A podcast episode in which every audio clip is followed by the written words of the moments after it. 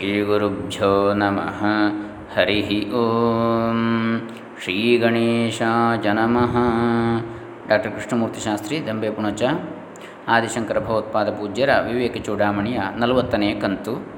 ಇವತ್ತು ಮೊದಲಿಗೆ ಆದಿಶಂಕರ ಭಗವತ್ಪಾದ ಪೂಜ್ಯರ ಚರಣಗಮನಗಳಲ್ಲಿ ಶ್ರೀ ಶ್ರೀ ಸಚ್ಚಿದಾನಂದೇಂದ್ರ ಸರಸ್ವತಿ ಸ್ವಾಮೀಜಿಗಳವರ ಚರಣತರಗಳಲ್ಲಿ ಸ್ವಾಮಿ ಚಿನ್ಮಯಾನಂದಜಿಯವರ ಚರಣತರಗಳಲ್ಲಿ ಹಾಗೂ ವಿದ್ವಾನ್ ಮಹಾಮಹೋಪಾಧ್ಯಾಯ ವೇದ ವೇದಾಂತ ವಾರಿಧಿ ಡಾಕ್ಟರ್ ಕೆ ಜಿ ಸುಬ್ರಹ ಶರ್ಮ ಇವರ ಚರಣತರಗಳಲ್ಲಿ ಶರಣ ಹೊಂದುತ್ತಾ ಶಂಕರಾಚಾರ್ಯರ ವಿವೇಕ ಚೂಡಾಮಣಿ ನಲವತ್ತನೇ ಕಂತು, ಉಪದೇಶದ ಉಪಸಂಹಾರ, ಗುರು ಉಪದೇಶದ ಉಪಸಂಹಾರ ಎನ್ನತಕ್ಕಂಥ ವಿಚಾರ ಶ್ಲೋಕ ಐನೂರ ಇಪ್ಪತ್ತೊಂದರಿಂದ ಐನೂರ ಎಪ್ಪತ್ತೈದರವರೆಗೆ ಇದೆ. ಉಪಸಂಹಾರದ ಶ್ಲೋಕಗಳು ಸುಮಾರು ಐವತ್ತು, ಐವತ್ತೈದು ಶ್ಲೋಕಗಳು ಇವೆ.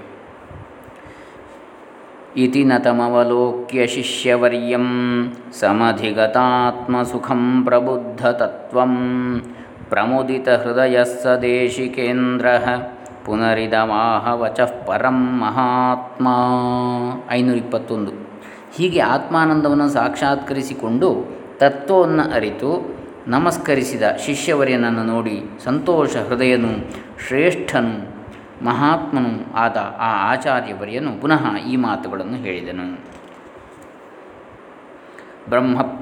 ಸಂತತಿರ್ಜಗದತೋ ಬ್ರಹ್ಮೈವ ತತ್ಸರ್ವತಃ ಪಶ್ಯಾಧ್ಯಾತ್ಮದೃಶಾ ಪ್ರಶಾಂತ ಮನಸಾ ಸರ್ವಾಸ್ವಸ್ಥಾಸ್ವಪಿ ರೂಪಾದನ್ಯದವೇಕ್ಷಿತು ಕಿಮಭಿತಶ್ಚಕ್ಷುಷ್ಮತಾಂ ವಿದ್ಯತೆ ತದ್ವದ್ಬ್ರಹ್ಮವಿದಃ ಸತಃ ಪ, ಸತಃ ಕಿಮಪರಂ ಬುದ್ಧೇರ್ವಿಹಾರಾಸ್ಪದಂ. ಐನೂರ ಇಪ್ಪತ್ತೆರಡು. ಈ ಜಗತ್ತು ಬ್ರಹ್ಮದ ಸಂತತಿ. ಆದುದರಿಂದ ಎಲ್ಲ ಕಡೆಗಳಲ್ಲಿ ಇರುವುದು ಬ್ರಹ್ಮವೇ. ಪ್ರಶಾಂತ ಮನಸ್ಸಿನಿಂದ ಮತ್ತು ಅಧ್ಯಾತ್ಮ ದೃಷ್ಟಿಯಿಂದ ಎಲ್ಲ ಅವಸ್ಥೆಗಳಲ್ಲಿಯೂ ಬ್ರಹ್ಮವನ್ನೇ ನೋಡು. ಎಚ್ಚರ, ಜಾಗ್ರತ್, ಸ್ವಪ್ನ, ಕನಸು ಸುಷುಪ್ತಿ ಗಾಢನಿದ್ರೆ ಎಲ್ಲ ಅವಸ್ಥೆಗಳಲ್ಲಿಯೂ ಬ್ರಹ್ಮವನ್ನೇ ನೋಡು. ಕಣ್ಣಿರುವವರಿಗೆ ಸುತ್ತಲೂ ನೋಡಲು ರೂಪವನ್ನು ಬಿಟ್ಟು ಬೇರೆ ಏನಿದೆ? ಹಾಗೆಯೇ ಬ್ರಹ್ಮಜ್ಞಾನಿಗೆ ಬುದ್ಧಿಯ ಚಿಂತನೆಗೆ ಆಶ್ರಯವಾದ ಸತ್ ಸ್ವರೂಪವಾದ ಬ್ರಹ್ಮವನ್ನು ಬಿಟ್ಟು ಬೇರೆ ಏನಿರುತ್ತದೆ? ಕಸ್ತಾಂಪರಾನಂದರಸಾನುಭೂತಿಂ ಉತ್ಸೃಜ್ಯ ಶೂನ್ಯೇಷು ರಮೇತ ವಿದ್ವಾನ್ ಚಂದ್ರೇ ಮಹಾಹ್ಲಾದಿನಿ ದೀಪ್ಯಮಾನೇ ಚಿತ್ರೇಂದು ಮಾಲೋಕಯಿತುಂ ಕ ಇಚ್ಛೇತ್. ಐನೂರಿಪ್ಪತ್ತ ಮೂರು. ಆ ಪರಮಾತ್ಮಾನಂದರಸದ ಅನುಭವವನ್ನು ಬಿಟ್ಟು ನೀರಸವಾದ ವಿಷಯಗಳಲ್ಲಿ ಯಾವ ಜ್ಞಾನಿಯು ತಾನೇ ರಮಿಸುತ್ತಾನೆ. ಆಹ್ಲಾದವನ್ನುಂಟು ಮಾಡುವ ಚಂದ್ರನು ಆಕಾಶದಲ್ಲಿ ಪ್ರಕಾಶಿಸುತ್ತಿರುವಾಗ ಯಾವನು ತಾನೇ ಚಿತ್ರದಲ್ಲಿರುವ ಚಂದ್ರನನ್ನು ನೋಡಲು ಇಚ್ಛಿಸ್ತಾನೆ ಅಸತ್ಪದಾರ್ಥಾನುಭವೇನ ಕಿಂಚಿತ್ ನಹ್ಯಸ್ತಿ ತೃಪ್ತಿರ್ನ ಚ ದುಃಖಹಾನಿ. ತದದ್ವಯಾನಂದರಸಾನುಭೂತ್ಯ ತೃಪ್ತ ಸುಖಂ ತಿಷ್ಠ ಸದಾತ್ಮನಿಷ್ಠಯ. ಮಿಥ್ಯಾ ವಸ್ತುಗಳ ಅನುಭವದಿಂದ ತೃಪ್ತಿ ಉಂಟಾಗುವುದಿಲ್ಲ. ದುಃಖ ನಿವೃತ್ತಿಯೂ ಆಗುವುದಿಲ್ಲ. ಆದ್ದರಿಂದ ಸತ್ಸ್ವರೂಪನಾದ, ಅದ್ವಯನಾದ ಪರಮಾತ್ಮ ಆನಂದರಸವನ್ನು ಅನುಭವಿಸಿ ತೃಪ್ತನಾಗಿ ಆತ್ಮನಿಷ್ಠೆಯಿಂದ ಸುಖವಾಗಿರು. ಸ್ವಮೇವ ಸರ್ವಥಾ ಪಶ್ಯನ್ ಮನ್ಯಮಾನ ಸ್ವಮದ್ವಯಂ ಸ್ವಾನಂದಮನುಭುಂಜಾನ ಕಾಲನ್ನಯ ಮಹಾಮತೆ ಐನೂರ ಇಪ್ಪತ್ತೈದು ಎಲೆ ಮಹಾಮತಿಯೇ, ಎಲ್ಲ ಪ್ರಕಾರದಿಂದಲೂ ಸ್ವಾತ್ಮನನ್ನೇ ನೋಡುತ್ತಾ, ಅದ್ವಯನಾದ ಆತ್ಮನನ್ನೇ ಮನನ ಮಾಡುತ್ತಾ, ಸ್ವಾತ್ಮಾನಂದವನ್ನೇ ಅನುಭವಿಸುತ್ತಾ ಕಾಲವನ್ನು ಕಳೆ. ಅಖಂಡಬೋಧಾತ್ಮನಿರ್ವಿಕಲ್ಪೆ ವಿಕಲ್ಪನಂ ವ್ಯೋಮ್ನಿ ಪುರಪ್ರಕಲ್ಪನಂ, ತದದ್ವಯಾನಂದಮಯಾತ್ಮನ ಸದಾ ಶಾಂತಿಂ ಪರಾಮೇತ್ಯ ಭಜಸ್ವ ಮೌನಂ. ಐನೂರಿಪ್ಪತ್ತಾರು ನಿರ್ವಿಕಲ್ಪನಾದ ಅಖಂಡ ಜ್ಞಾನಾತ್ಮನಲ್ಲಿ ವಿವಿಧ ಕಲ್ಪನೆಗಳನ್ನು ಮಾಡುವುದು ಆಕಾಶದಲ್ಲಿ ನಗರವನ್ನು ಕಲ್ಪಿಸಿದಂತೆ. ಹೊಯ್ಗೆಯಲ್ಲಿ ಬಂಗಲೆಯನ್ನು ಕಟ್ಟಿದಂತೆ ಅರಮನೆಯನ್ನು. ಆದ್ದರಿಂದ ಅದ್ವಿತೀಯ ಆನಂದಮಯಮಯವಾದ ಆತ್ಮಸ್ವರೂಪದಲ್ಲೇ ಅದ್ವಿತೀಯ ಆನಂದ ಸ್ವರೂಪವಾದ ಆತ್ಮಸ್ವರೂಪ. ಅದರಲ್ಲೇ ಯಾವಾಗಲೂ ಪರಮಶಾಂತಿಯನ್ನು ಹೊಂದಿ ಮೌನದಿಂದಿರು. ಪರಮೋಪಶಾಂತಿ ಬುದ್ಧೇರಸತ್ಕಲ್ಪ ವಿಕಲ್ಪಹೇತೋ ಬ್ರಹ್ಮಾತ್ಮನ ಬ್ರಹ್ಮವಿದೋ ಮಹಾತ್ಮನೋ ಯತ್ರಾದ್ವಯಾನಂದ ಸುಖಂ ನಿರಂತರಂ ಐನೂರಿಪ್ಪತ್ತೇಳು ಮಿಥ್ಯಾ ವಸ್ತುಗಳ ಕಲ್ಪನೆಗೆ ಕಾರಣವಾದ ಮಿಥ್ಯಾವಸ್ತುಗಳ ಕಲ್ಪನೆಗಳಿಗೆ ಕಾರಣವಾದ ಬುದ್ಧಿಗೆ ಮಹಾತ್ಮನಾದ ಬ್ರಹ್ಮಜ್ಞಾನಿಯು ಬ್ರಹ್ಮಭಾವದಿಂದಂಟಾಗುವ ಮೌನವೇ ಪರಮಶಾಂತಿಯನ್ನು ಕೊಡುವ ಉಪಾಯ ಸದಾ ಕಾಲ ಆಗ ಸದಾ ಕಾಲದಲ್ಲಿಯೂ ಅದ್ವಯಾನಂದ ಸುಖ ಉಂಟಾಗ್ತದೆ. ನಾಸ್ತಿ ನಿರ್ವಾಸನಾನ್ ಮೌನಾತ್ ಪರಂ ಸುಖಕೃದುತ್ತಮಂ ವಿಜ್ಞಾತಾತ್ಮಸ್ವರೂಪಸ್ಯ ಸ್ವಾನಂದರಸಪಾಯಿನಃ. ಐನೂರ ಇಪ್ಪತ್ತೆಂಟು ಆತ್ಮಸ್ವರೂಪವನ್ನು ಅರಿತುಕೊಂಡು ಆತ್ಮಾನಂದರಸವನ್ನು ಪಾನ ಮಾಡುತ್ತಿರುವವನಿಗೆ ಸರ್ವವಾಸನಾರಹಿತ ಮೌನಕ್ಕಿಂತ ಉತ್ತಮವಾದದ್ದು ಮತ್ತು ಸುಖಕರವಾದದ್ದು ಬೇರೊಂದಿಲ್ಲ. ಉಪವಿಶನ್ ಶಯಾನೋ ವಾನ್ಯಥಾಪಿ ವಾ ಗಚ್ಚನ್ಸ್ತಿಷ್ಠನ್ ಉಪವಿಶನ್ ಶಯಾನೋ ವಾನ್ಯಥಾಪಿ ವಾ ಯಥೇಚ್ಛಯಾ ವಸೇದ್ವಿದ್ವಾನ್ ಆತ್ಮ ಸದಾ ಮುನಿ ಐನೂರ ಇಪ್ಪತ್ತೊಂಬತ್ತು ವಿದ್ವಾಂಸನು ಆತ್ಮ ಆದ ಮುನಿಯು ನಡೆಯುವಾಗಲೂ ನಿಲ್ಲುವಾಗಲೂ ಕುಳಿತುಕೊಳ್ಳುವಾಗಲೂ ಮಲಗುವಾಗಲೂ ಅಥವಾ ಬೇರೆ ಯಾವ ಸ್ಥಿತಿಯಲ್ಲಿರುವಾಗಲೂ ಸ್ವತಂತ್ರನಾಗಿರಬೇಕು। ನ ದೇಶಕಾಲಾಸನದಿಗ್ಯಮಾದಿ ಲಕ್ಷ್ಯಾದ್ಯಪೇಕ್ಷಾ ಪ್ರತಿಬದ್ಧವೃತ್ತೇ ಸಂಸಿದ್ಧತತ್ವಸ್ಯ ಮಹಾತ್ಮನೋಸ್ತಿ ಸ್ವವೇದನೇಕಾ ನಿಯಮಾದ್ಯಪೇಕ್ಷಾ ಐನೂರಿಪ್ಪತ್ತು. ಯಾವ ಪ್ರತಿಬಂಧವೂ ಇಲ್ಲದ ಚಿತ್ತವೃತ್ತಿಯುಳ್ಳ ಆತ್ಮಸ್ವರೂಪವನ್ನು ಸಿದ್ಧಿಸಿಕೊಂಡಿರುವ ಮಹಾತ್ಮನಿಗೆ ದೇಶ, ಕಾಲ, ಆಸನ, ದಿಕ್ಕು, ಯಮ, ನಿಯಮ ಮತ್ತು ಲಕ್ಷ್ಯವೇ ಮೊದಲಾದವುಗಳ ಅಪೇಕ್ಷೆ ಇರುವುದಿಲ್ಲ. ತನ್ನನ್ನು ತಾನು ತಿಳಿಯುವುದಕ್ಕೆ ನಿಯಮಾದಿಗಳ ಅಪೇಕ್ಷೆ ಎಲ್ಲಿ ಅದು ಶುಭಸ್ಯ ಶೀಘ್ರಂ ಅಂತ ಹೇಳ್ತಾರೆ. ಮೂರ್ತ ನೋಡಬೇಕು ಅಂತಿಲ್ಲ. ಶುಭ ಕೆಲಸ ಶುಭ ಕಾರ್ಯ ಮಾಡಲಿಕ್ಕೆ ದಾನ ಕೊಡಲಿಕ್ಕೆ ಇರ್ಬೋದು. ಯಾವುದು ಶುಭ ಕಾರ್ಯ ಮಾಡಲಿಕ್ಕೆ, ಒಳ್ಳೆ ಕೆಲಸ ಮಾಡಲಿಕ್ಕೆ ಅದಕ್ಕೆ ಮುಹೂರ್ತ ನೀವು ಹುಡುಕಬೇಕು ಅಂತಿಲ್ಲ. ಮಾಡಿ ಬಿಡುವುದೇ ಯಾಕಂದರೆ ಯಾವ ಗಳಿಗೆಯಲ್ಲಿ ನಮ್ಮ ಮನಸ್ಸು ಚಂಚಲ ಆಗ್ತದೆ, ವ್ಯತ್ಯಾಸ ಆಗ್ತದೆ ಹೇಳಲಿಕ್ಕೆ ಆಗೋದಿಲ್ಲ. ಹಾಗೆ ಒಳ್ಳೆಯ ಕಾರ್ಯ ಮಾಡಲಿಕ್ಕೆ ಮೂರ್ತ ಹುಡುಕಲಿಕ್ಕಿಲ್ಲ. ಹಾಗೆಯೇ ಈ ಆತ್ಮಜ್ಞಾನವನ್ನು, ಆತ್ಮಸ್ವರೂಪದ ಚಿಂತನೆಗೆ ಕೂಡ ಹಾಗೆ ಯಾವುದೇ ದೇಶ, ಕಾಲ, ಆಸನ, ದಿಕ್ಕು, ಯಮ, ನಿಯಮ, ಲಕ್ಷ್ಯ ಯಾವುದರ ಗೊಡವೆಯೂ ಬೇಡ. ನೇರವಾಗಿ ಅದನ್ನು ಮಾಡು. ಅದೇ ಬ್ರಹ್ಮಜ್ಞಾನಿಯ ಲಕ್ಷಣ ಅಂತ ಹೇಳ್ತಾರೆ.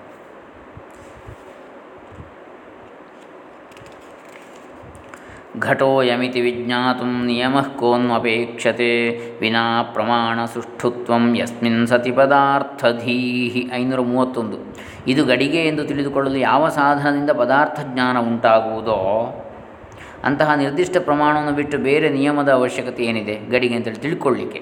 ಯಾವ ಸಾಧನ ಬೇಕು? ಕಣ್ಣು ಬೇಕು, ಮನಸ್ಸು ಬೇಕು, ಬುದ್ಧಿ ಬೇಕು. ಇಷ್ಟರಲ್ಲಿ ಗೊತ್ತಾಗ್ತದೆ. ಇದು ಗಡಿಗೆ, ಇದು ಮಡಿಕೆ ಅಂತೇಳಿ. ಅದು ಬಿಟ್ಟು ಇನ್ನು ಬೇರೆ ನಿಯಮದ ಅವಶ್ಯಕತೆ ಏನಾದರೂ ಉಂಟಾ? ಅದನ್ನು ತಿಳ್ಕೊಳ್ಳಿಕ್ಕೆ ಇಲ್ಲ. ಅಯಮಾತ್ಮ ನಿತ್ಯ ಸಿದ್ಧ ಪ್ರಮಾಣೇ ಸತಿ ಭಾಸತೆ, ನ ದೇಶನ್ನಾಪಿ ವಾ ಕಾಲಂ, ನ ಶುದ್ಧಿಂ ವಾಪ್ಯಪೇಕ್ಷತೆ. ಐನೂರ ಇಪ್ಪತ್ ಐನೂರ ಮೂವತ್ತೆರಡು ಹಾಗೆಯೇ ಈ ಆತ್ಮವು ನಿತ್ಯ ಸಿದ್ಧ ಸ್ವರೂಪವುಳ್ಳದ್ದು, ಯುಕ್ತವಾದ ಪ್ರಮಾಣವಿದ್ದಾಗ ಆತ್ಮವು ಗೋಚರಕ್ಕೆ ಬರ್ತದೆ. ಅದು ದೇಶವನ್ನಾಗಲಿ ಕಾಲವನ್ನಾಗಲಿ ಶುದ್ಧಿಯನ್ನಾಗಲಿ ಅಪೇಕ್ಷಿಸುವುದಿಲ್ಲ. ನನಗೆ ಗೊತ್ತಿಲ್ಲ ಎಂಬ ಹೇಳಿಕೆಯಿಂದ ಆತ್ಮನ ಅರಿವನ್ನು ಬಹಿರಂಗವಾಗಿ ನಾವು ಒಪ್ಪದಿದ್ದರೂ ಆತ್ಮದ ಅಸ್ತಿತ್ವವನ್ನು ಅಂತರ್ಯದಲ್ಲಿ ಆಂತರ್ಯದಲ್ಲಿ ನಮಗೇ ತಿಳಿಯದಂತೆ ಒಪ್ಪಿಯೇ ಇರುತ್ತೇವೆ. ನಿಮಗೆ ಗೊತ್ತಿಲ್ಲ ಎಂಬುದು ನಿಮಗೆ ಹೇಗೆ ಗೊತ್ತಾಯಿತು? ಅದು ನನಗೆ ಗೊತ್ತು.